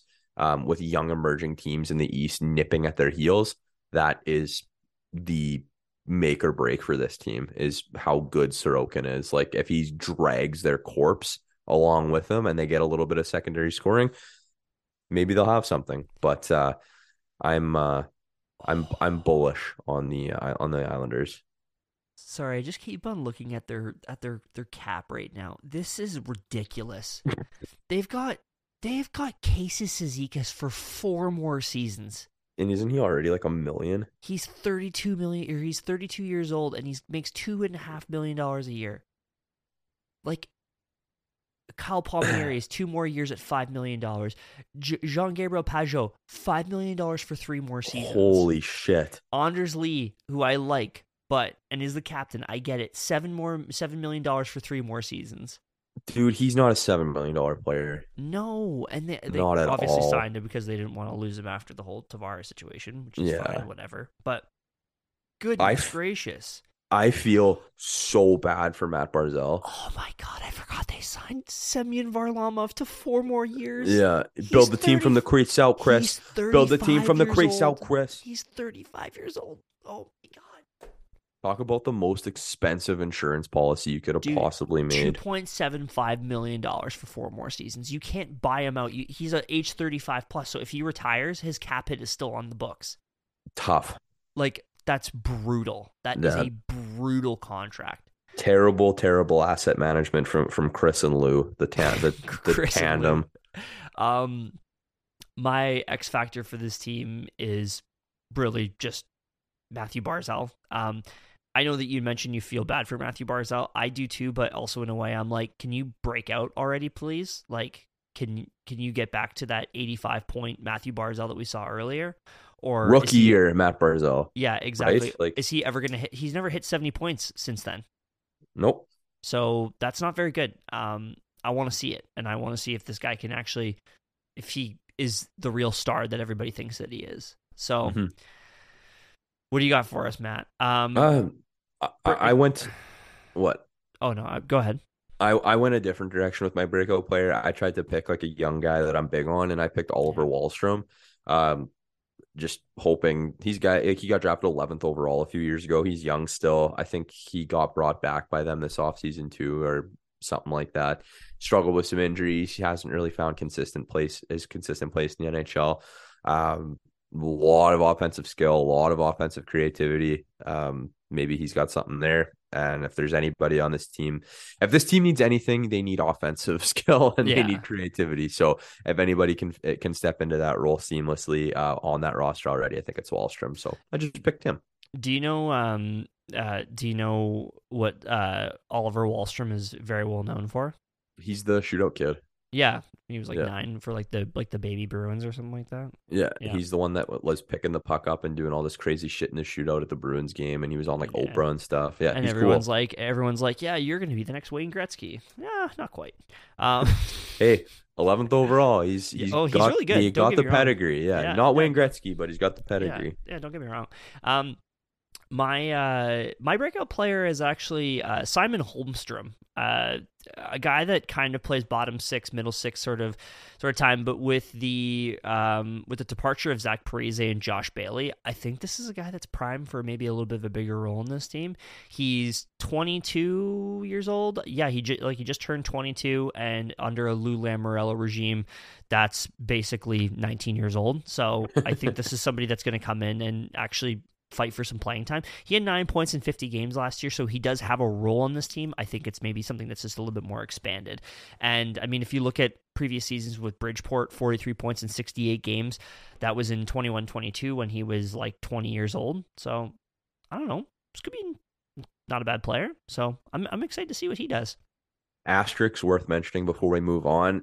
Uh, Yeah. Parise hasn't said if he's coming back or not yet. So he may end up because I feel like we're going to release this episode. Then the next day it's going to be like Parise signs for one more year with the Islanders, and I we're going to be like, he for fuck's sake. I think. Do you think he's going to retire? Yeah. We'll I-. I'm just I'm I'm I'm playing defense, Nolan. I want to be prepared in case this comes out and then we look like idiots. didn't he have a good season last year? I can't remember if he did or not. I mean, um, it's it's I the thought for- Islanders. For, some reason, I thought he, he scored like 15 goals or something like that. he did, yeah. He had. I remember we were doing like a. and we were like, "What the hell?" Yeah, I was like, who knew that? Here, I'm gonna, I'm, I'm gonna, I'm gonna look it up very quickly. Um, Is my is the next one my team anyway? Uh, no, you have to say your your uh, bold prediction first. Oh, bold prediction. They miss the playoffs and Bo Horvat becomes ultra irrelevant. We never hear his name again Um, because I'm not salty and I'm not a petty bitch. yeah, Zach Parise had 21 goals last season. That's insane. That's pretty crazy for uh, uh our, our our old pal Methuselah Zach Parise. That's Dude, a throwback. He is 39 years old. My bold prediction for this team is I think they finally, finally, finally fall apart. Lou Lamoriello retires, and this team becomes quite possibly the most undesirable location for a budding GM. Yeah, that it's it's the implosions. It's implosion season. Yeah, yeah, Dope. they're done. Yeah, they're I, done. that's basically that's what basically what I said too. Yeah. So I'm glad we're on the same page. You just put it more eloquently. Oh, thank you. Um, let's move up. Uh, let's move up uptown. More money. God, More- my takes age so well on this team. More t- more money. More more money. More I'll take, problems. I'll, more I'll take I'll take my victory lap here. the New York Rangers. 47 points. Sorry, 47 wins, 22 points, 13 of the other things, 107 points. This is tough. This is tough. NYR Nick, defend yourself, please. In Blake Wheeler, in Jonathan Oh, Quick, in Erik Gustafsson, in Nick Bonino, in Tyler Pitlick, in Riley Nash, and in Peter Laviolette. Out Gerard Gallant, out Vladimir Tarasenko, out Patrick Kane, out Tyler Motte, out Ryan Carpenter, out, out Yaroslav. Halak. So remember what I was saying before? I was like this, like seeing these names. Like, could you imagine these offensive moves like in and out if this was 2015? It- dude, New York teams always do this. I, it, they love it. Yeah, Yeah. it's big. It's big The names on Knicks- Broadway. It was the Knicks thing too when they signed D Rose and uh, uh, Joakim Noah that one off season. Joke, Keem Noah. Yeah, Um, I still don't think that the Rangers are going to be that. Like the Rangers are still a good team. Let's not get it twisted. They're not bad. No, I'm not saying that. The Rangers are still a good team. And end statement. Um, okay. Panarin, Zibanejad, Fox, K'Andre Miller, Shesterkin, like they've they're not they're not a bad hockey team. They're making bad. They're a good hockey team that's making bad moves. Chris Drury should be ashamed of himself. Chris Drury should be fucking fired. I the moment he handed out like what was it six years to Barclay Goodrow. That's Hmm. you know you're done. I'm sorry. Barclay Goodrow. That I remember I wanted him to be an Oiler so bad. Oh, and then I know. Saw, and then I saw what he saw signed for, and I was like, you're like, not quite. Yeah, I don't want Barclay Goodrow anymore. Um, yeah, the Rangers are a flash team. They're like they are very much they are the team, and it's it's ironic that I'm saying this because the Rangers do the thing that I want the Oilers to do, which is take the big swing for a player because they get guys for little to nothing. They got Vladimir Tarasenko for little to nothing. They got uh, Patrick Kane for little to nothing. They were able to make these huge swings for good players that have pedigree to them and were also veterans that wanted to win a Stanley Cup. Mhm. So they bring on Blake Wheeler for literally kibbles and bits, which is eight hundred thousand dollars. Um, it's still probably more than they should give him. yeah, probably because he's like, I Ranger fans. He had like sixty points last season or 50, 55, Sorry. Um, but this is not a very good player, and if you get very angry at your players for not playing well on their own end, oh boy, get ready for the or get ready for the Blake Wheeler experience. Not Um, a good player and not a good like locker room guy either. From from reports out of Winnipeg, is that he was Yeah, pretty the- toxic to young guys. Yeah, so that's that's going to be interesting that we could talk about when we uh, when we do the when we do the Winnipeg preview. But um, I I the the the, the Rangers have good players, um, but I am really not into this team all that much. I just I have this theory that kind of goes along like your um your team will go as far as your number one center is. And so I look at like the like the Vegas Golden Knights last year obviously had one of the best in the NHL in Jack Eichel. Um which we've had our reservations about him, which is like, are you really a superstar? And yes, he's a superstar player. Like he's a, a star centerman. Um, I like Mika Zibanejad, but 30 years old and signed until the end of 2030 is quite deeply concerning. Um, Vincent Trocheck signed until the end of the end of time. Um, sure, uh, but I just I don't know what this team. I just find them incredibly first, second roundy, um, on bordering on the tier of mid. So I, I don't know. They're they're good. I just I just don't really see it a whole lot with this team. Uh, Miles, who is your um who's your X factor in this team? I was lazy with this one. I'll I'll admit it. Like as soon as I say it, you're gonna be like, oh, you can probably predict what it's gonna be as as I'm doing this uh as I'm doing this intro. Fans at home, friends and fans at home, but um, it has to be said, man. Uh, Alexis Texas and Capo Caco Capo Capo Caco. I never say it right, and I refuse to. I won't do it. Um, but yeah, dude, they with the players that have gone out on their team and where this roster sits, like it's uh it's it's it's it's get out of town season if these guys can't uh you know hit the ceilings that were set out for them a few years ago. I don't know if they ever will. I don't think I don't think New York expects them to, but if they do, that's your major X factor and and pushes this team from like you said, uh, bordering mid to to bordering really good. Yeah, as, so that that's the thing, right? Is like you have to look at it in the in the stance of like, do they do these young guys actually take the next? I've said this multiple times already. I'm sorry. Well, I'm gonna sound like a broken record for the next four. Uh, weeks, Here's people, a so- guy. here's a guy here's a guy that can take the next step but like you have to pray that alexi lafreniere and capo caco finally do it because by god almighty seeing alexis lafreniere not turn into a star in his first three years is deeply deeply deeply concerning um dude go, do your do yourself a do yourself a solid and go back and google like alexi lafreniere draft year like player Articles. comps and stuff Yeah. yeah, he's he- people were so high on him Dude, I So think that high. there's like I've said this before, but like there has to be a discussion about like the Rangers and their player development. Like oh a thousand that's, percent that's two players that were that were touted as like can't miss prospects. well and, who was the who was the guy out of sweden who threw his medal into the crowd Oh, Elias Andersson. That was Yeah. another guy. They were like, this guy's a feisty ass competitor. Like Yeah. in you know, say what you want about the medal throwing thing, but like there was a lot of hype around that guy when he was drafted. They that's what like, i'm saying man be like really they good." fumbled we can think of three off the dome that Yeah. have flopped in new york and I don't know how like I don't know how Braden Schneider. I don't know what the early returns on Braden Schneider are. I know that he has like a regular role in this team now, but like is that a guy that you believe is going to be amongst one of your best defensemen? Uh, I mean, he was he had 18 points in 81 games. What I he plus minus, but he's a he was a plus nine last season, so he was he was pretty good.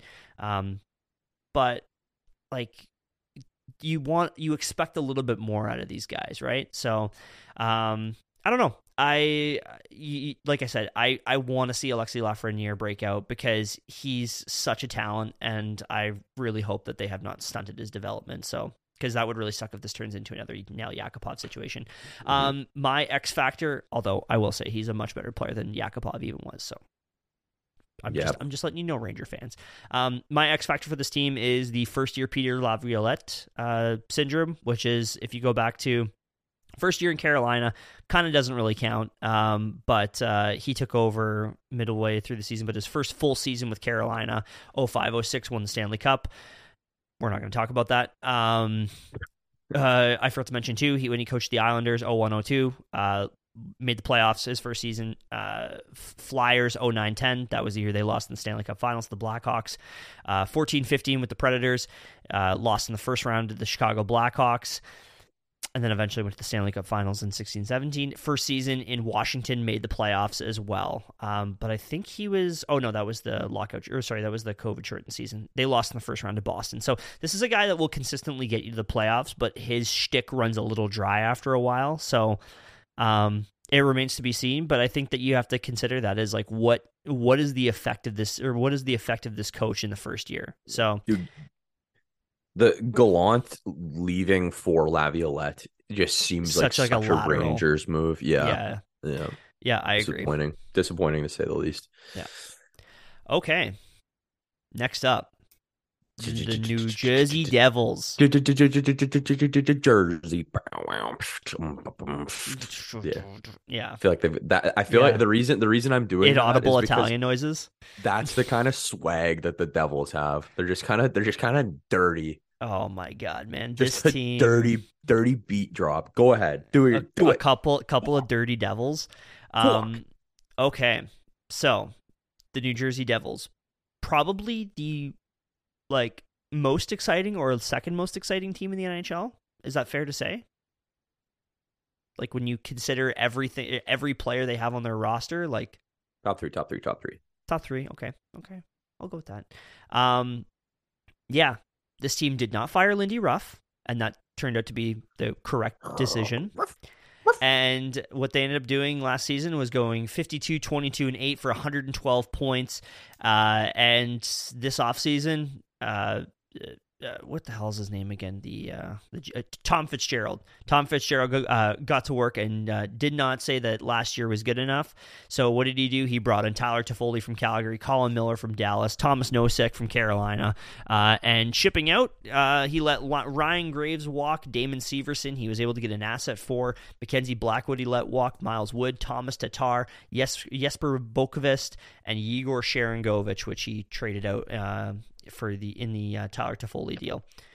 And I mean, this team is primed for a really, really deep run. However, my X factor for this team uh, is the uh, the elephant in the room. It's a pretty big elephant, and its name is goaltending.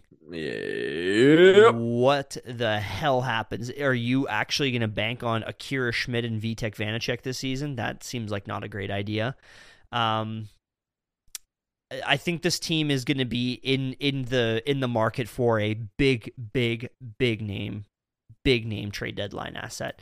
Whether that could be somebody like Connor Hellebuyck, maybe who knows. Um, I think that's going to be kind of an interesting discussion to be had, but they did not really get involved with the goaltending musical chairs this offseason, so I'm I'm excited to see what they do, but this team is amongst one of the most exciting, fast and my god, their contract situation is a absolute chef's kiss. This is how you build a roster because what they have right now is they have absolute flexibility right now and going forward. Like I'm looking at cap friendly right now and they currently have 1.9 million dollars in cap space. Um, they're not right up against the cap right now because they are allowing young talent to come in and fight for roster spots, and they're also buying low on players.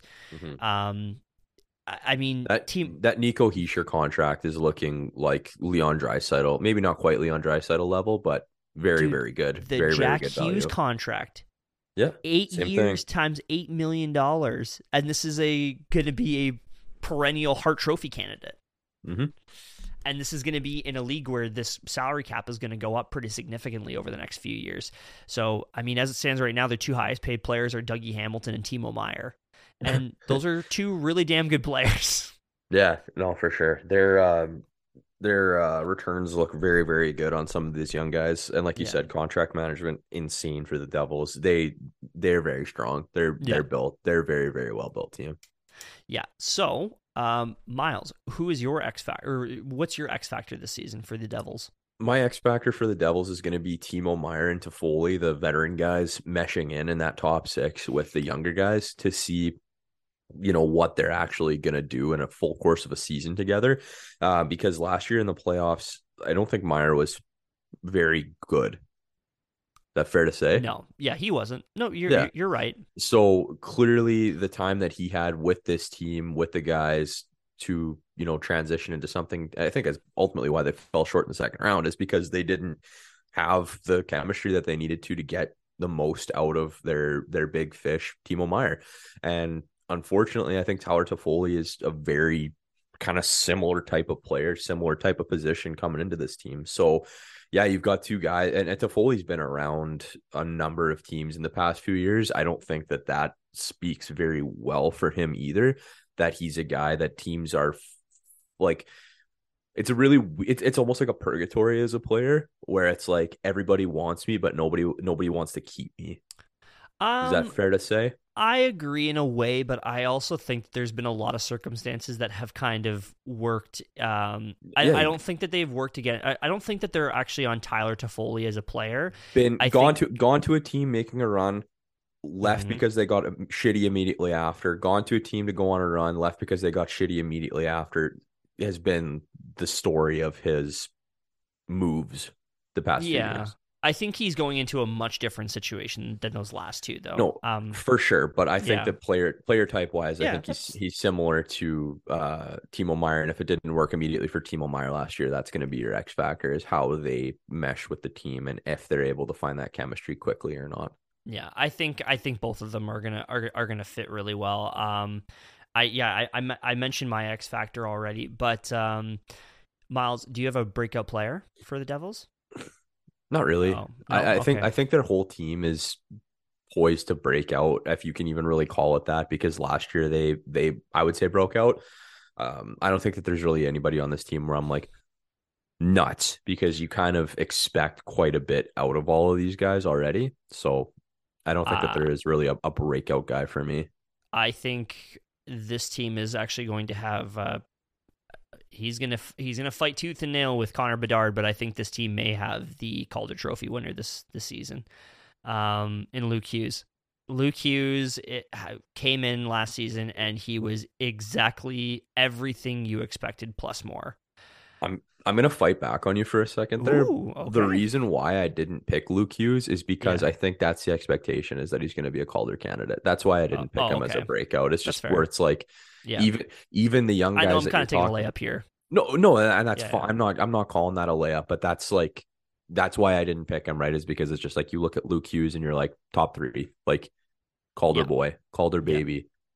Yeah, I think this is a guy that that that may come in and potentially have like 50 points in this first season Mhm. because he's he's really good. Um, the early hype around him is that he's even better than he is that he's even better than Quinn. And from what we saw in the playoffs last year, I know that he I know that he got healthy scratched a couple times, but that's just because he's a young guy and they they don't they don't want to put him in and they like they they have to be able to sort of not baptize him by fire. So I think They a didn't. full a full off season with this is going to be really really important and taking up some of those minutes now that Ryan Graves has left behind is going to be really really really exciting. I'm a pumped for Luke Hughes. Yeah, dude, I think he's going to be a freak. Also, by the way, um, Captain Quinn Hughes Yeah. Kind of looks nuts. de- looks depressed all the time. Did you see the Did you see the thing with um the Vancouver Canucks posted like the picture of like all their captains, and it's like all their history of captains. Yeah, and they didn't have uh Messier. they Yeah, they left out Messier. That's that's funny. That's sick. That rules. Yeah, I don't know. I, I think a lot of he's a he's a good puck doku because a lot of people forget that he even was in Vancouver. Yeah, because he was a fucking garbage captain. Kind of like Matt, kind of like Matt Sundin when he went to Vancouver too. Hey, it's just like oh, it's like that happened. Why? Why? Why did that happen? Yeah. Um, it- it's it's kind of like Tyler Toffoli on Vancouver. Uh-huh. Ah. Duh. yeah. Um. Anyways, bold prediction for this team. uh, you want me to go? I'll go. My bold Okay. prediction is that they solve the goaltending issue, except it's not Connor Hellebuyck. Because I'm weirdly kind of sure that Connor Hellebuyck is actually going to resign in Winnipeg. That And feels like gonna a get- very Connor Hellebuyck thing to do. He's going to get way too much money, and Winnipeg is just going to be stuck in mediocrity for another 10 years. Yeah. I think they're going to trade for John Gibson.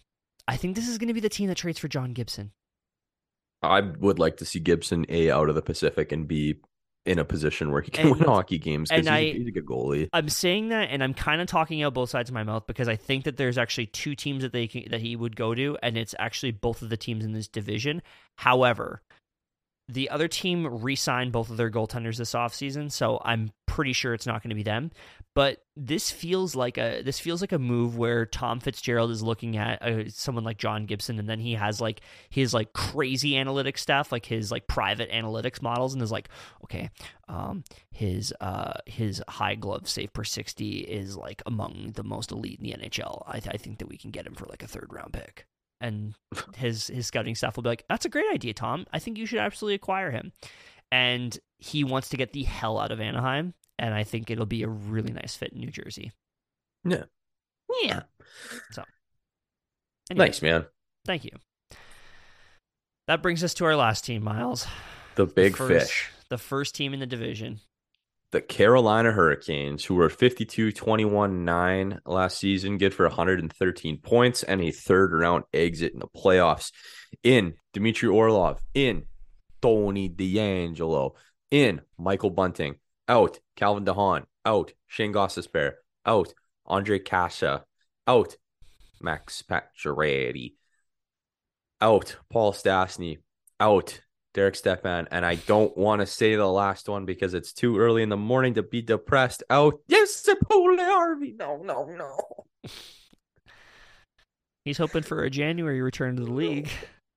Because he's hurt, right? He got hip surgery or something. Yeah, again, double hip surgery again. I feel so fucking bad for that boy. hmm Um, Carolina though is uh they're nasty. They're always not always nasty, pretty nasty. Uh, keep in mind they went to the third round last year without Andrei Svechnikov in the lineup because he was hurt. They went to the third round last year without Max Pacioretty because he tore his Achilles after six games. They went to the third round without Jake Gardiner, who is just perpetually not in the lineup. Um, like Carolina, good hockey team, always a solid hockey team. Played well last year. Um, made some moves this offseason. Orlov, I think, is like a really nice addition to that D corps. Tony DeAngelo coming back, um, probably for the best because he should not have gone to Philly for the money that he did in the first place. And I think that he's got a really, excuse me, a really good safe home in Carolina on that power play. Uh, in Michael Bunting, like, why though? I think I think that's going to be the disappointing addition to this team. I think Mm. they're going to be expecting a lot out of him, and I don't think he's going to live up to it. Carolina are the kings of making just completely perplexing moves. And Mhm. you're like, what the hell are you doing? But it for some reason works. Uh, we also forgot to mention Caleb Jones as well. Is a Carolina Oh, is he? He's in in Carolina. Yeah, He left. He left his big brother's kangaroo pouch and went out on his own. Yeah, exactly. He signed uh, August 10th, so it was a little bit of a later signing in the offseason, but but yeah, that's that's a guy that feels very much like a Carolina move, like a guy that's like, "Hey, these guys have some have some good underlying numbers. Maybe we can take a swing on them and see what we got here." Yeah. So, um yeah, anyways, you were saying. Uh, my X factor for this team because Svechnikov had a pretty. What did he hurt his knee? Yeah, I think he's tore his ACL. Yeah, it is going to be his bounce back. Like you look at other sports like basketball and football, where uh, the return off of an ACL injury is like um, very slow. There's load management, um, high risk of re-injury. Like Unless they kind of take Hall. unless you're Breece Hall. Careful, knock on wood. I have him in fantasy. Um, but in the NHL, it seems like guys a don't tear their ACLs as often, and b when they do, there's like not as much of a drop off in performance. You think about just the way you skate versus how you run. It's Mhm. it's a different you know muscle ligament that doesn't get used the same way. So with an ACL, you're always worried about how they're going to come back. If they're going to come back in the same shape, if they're going to come back in the same, you know, standing that they did before the injury. Um, and that's the reason why I'm listing Svetch as the X factor, just because there's there's the element of the unknown, and he's such an important part of that team. He's such a big part of that team. Um, that, that that's why I listed him as my X factor. What do you got? Um, I've got what the hell happens with uh with with Brett Pesce. Brett Pesce is a pending unrestricted free agent. They have both Brent Burns and Tony DeAngelo on the roster. They have Dylan Coghlan uh, on the bottom pair, which is a guy that I believe played like 82 game, or 80 games for them last. Oh no, he only played 17. He must have got injured.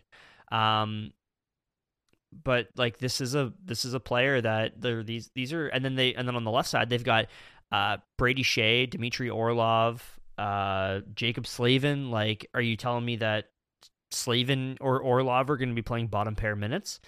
I don't know. Um, I think that there's a lot of guys in this team that are are, are are are poised to move around.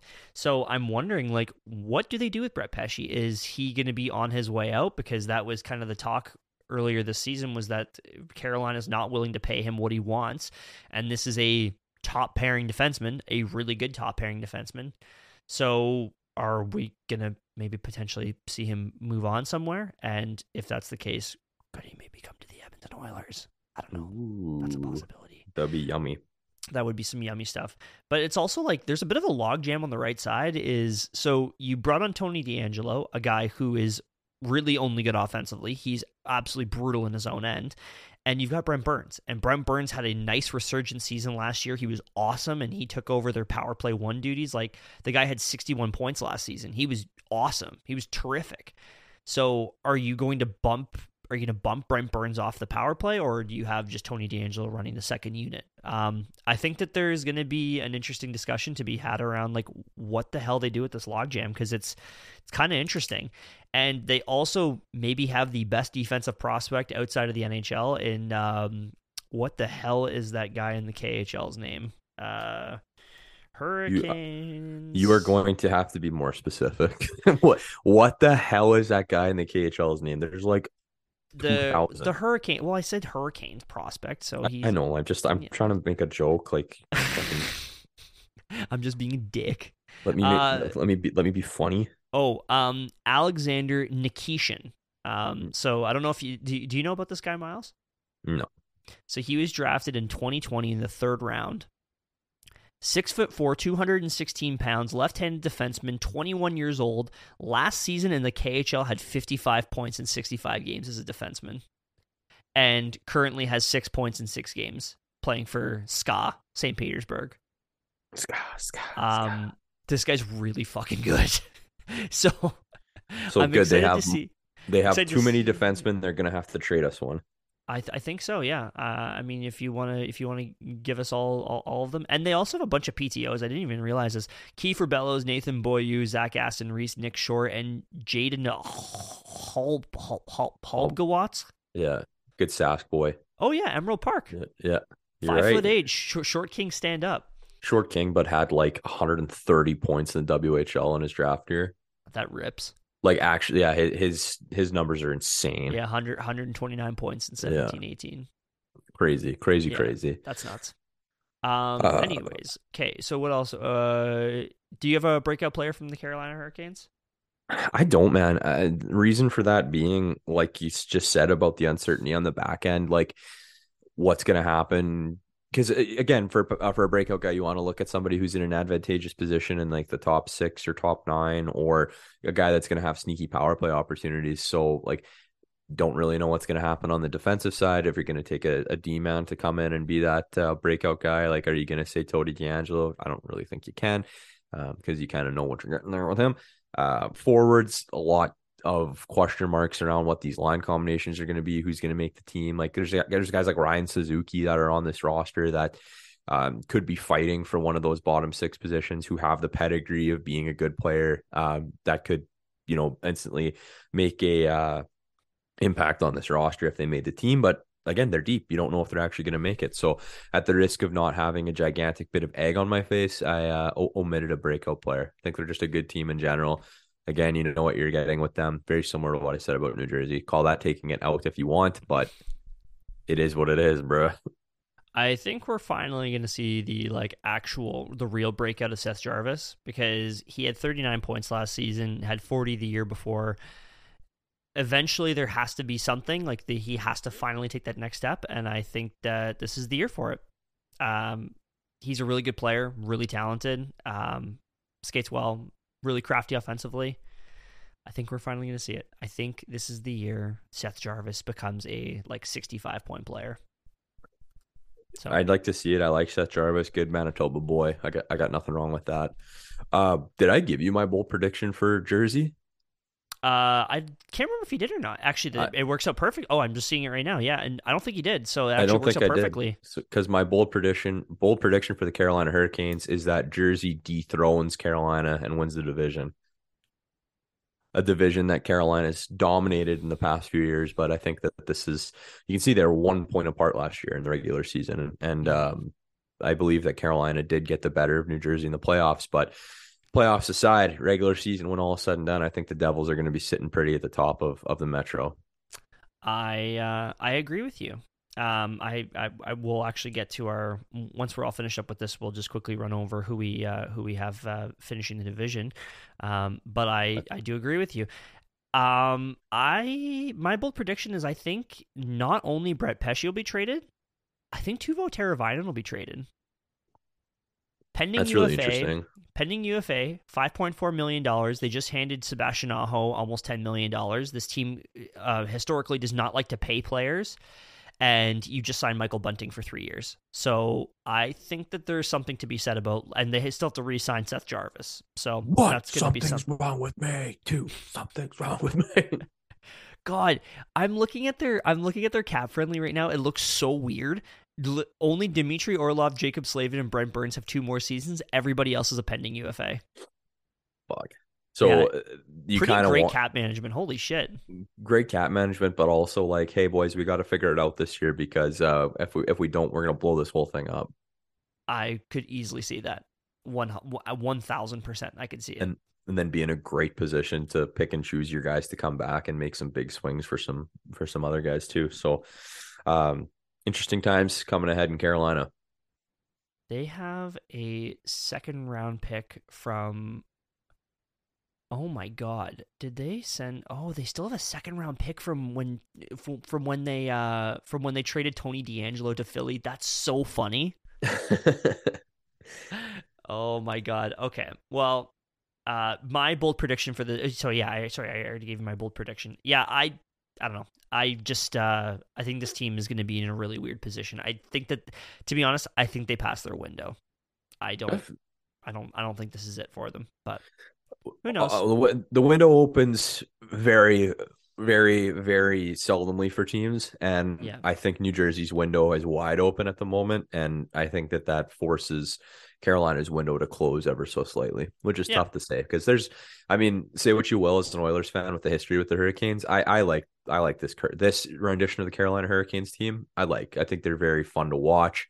I like a lot of guys on the team. I like Brind'Amour as a coach. Like you yeah. kind of want to cheer for them a little bit, but yeah, New Jersey's definitely got that that cute baby factor where uh, Carolina is like the the older child that's grown up a little bit, and you don't give it as much attention. You're like looking at the new toy, the new baby, like come here, New Jersey. um, on the on the on the quick like top five power rankings is is Brind'Amour like the second or third best coach in the NHL? Probably. Like you got you got Cooper in Tampa, who's I would say is probably number one. Is that fair to say? Uh, yeah, I mean, uh, it's it's a the one two three in the NHL. I think is is different than a few other sports where like Carolina or sorry, not Carolina, Tampa Bay. Again, as their window's closing, we'll get to them next yeah. week. Cooper's still riding the wave of of being a stud, but I think Mhm. you'll see his his downfall as like a coach rankings Ooh. coming up here. Interesting. So that's- That sounds like a little. That sounds like an early little tease. A little bit of tease, but yeah, I, I don't know. I think like, well, who who's your one two like um, Cooper, Brind'Amour, and Probably go Cooper, Brind'Amour, Bednar. Or no, no. I would go Cooper, Brind'Amour, um, Cassidy. okay, yeah, Yeah, Bru- Brucey doesn't get enough love.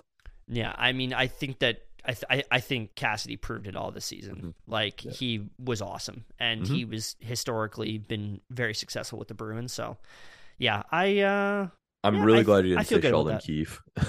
I don't know. I don't know why I thought you'd say Sheldon Keefe, but I'm just glad you didn't. uh Jay Woodcroft is the best coach in the league. So let's uh let's not get it twisted. I think if you asked us that last year, immediate like a month after his hiring, we would have had him top three. Probably, yeah, because we're fucking insane.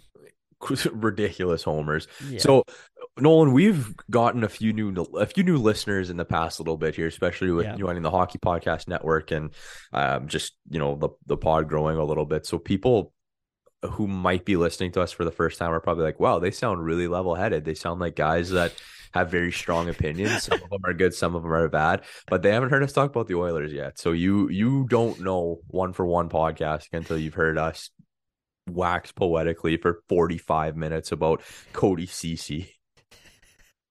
That's not even that a will good not. example. You're not going to get that from me this season. I'm You're sorry. not gonna get that. Okay. Um, NFL football starts in 10 minutes. We gotta Yes. keep we gotta keep this thing on track here. Um, standing prediction. Do you want to go one for one, starting at the bottom of the roster and, and or uh, bottom of the division and move up? Sure, let's do it. Okay, number eight. I've got the Flyers. I've got the Flyers. Sick.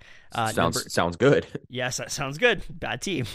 Uh, number seven. I've got the I've I've got the Washington Capitals. I got the Jackets. Okay, interesting, interesting. Number six. I've got the New York Islanders. Number six, I got the Caps. Okay. Number five. I've got the Blue Jackets. Number five, I've got the Islanders. Okay. Number four. I've got the Rangers. Number four, I got the Penguins. Okay. Sorry, I'm just writing all these down. Number three. I've got the Penguins. Number three, I've got the Rangers. Okay. I think we've got the same two and one. Uh, two, I've got Hurricanes. One, I've got Devils. Two, I've got Hurricanes. One, I got Devils. Okay. That's So pretty consistent. yeah, we it's it's like we it's like we watch hockey. well, don't say that about me because I I don't watch hockey. I scream at the TV and drink beer Um, like a man. Okay, so just a so just a quick uh just a quick run through from from one to eight for me. I've got Devils, Hurricanes, Penguins, Rangers, Blue Jackets, Islanders, Capitals, Flyers. Devils, Canes, Rangers, Penguins, Islanders, Caps, Jackets, Flyers. Okay. Sorry, I just wanted to write these down if we make a graphic. Um, Oh, oh, best believe there will be graphics. there will be some good graphics this season. Um, I think we're gonna. I, I would really like if we can uh, this year if we can do a little bit more uh, hashtag content. So I think uh, we're gonna try and get some more clips and stuff like that this season. You know, just to spruce everything up. Anyways, Call, Miles. call us call us Spruce Cassidy because I'm making I'm making graphics. Um, Miles, like you said, NFL football starts in eight minutes now. How about we close it out and get back to this? You might you might be a little bit rusty. Let's see how it goes. I might be a little bit rusty, but here's the thing about being a professional. You know, you just got to uh, battle through it, and when you get thrown into the fire, you you either cook or cook or swim. So uh, here we go. Thank you for tuning in to season four, episode one of the One for One podcast. We've got a big Sunday of NFL football and hockey coming up quick. Game plan here is to get our division previews out to you uh, one week after each other. Lots of big news in the one for one sphere. Thank you for tuning in. Thank you for all the support. And as always, let's go Oilers. Let's go Oilers. We're changing it up this year. Let's go Oilers. I don't like that.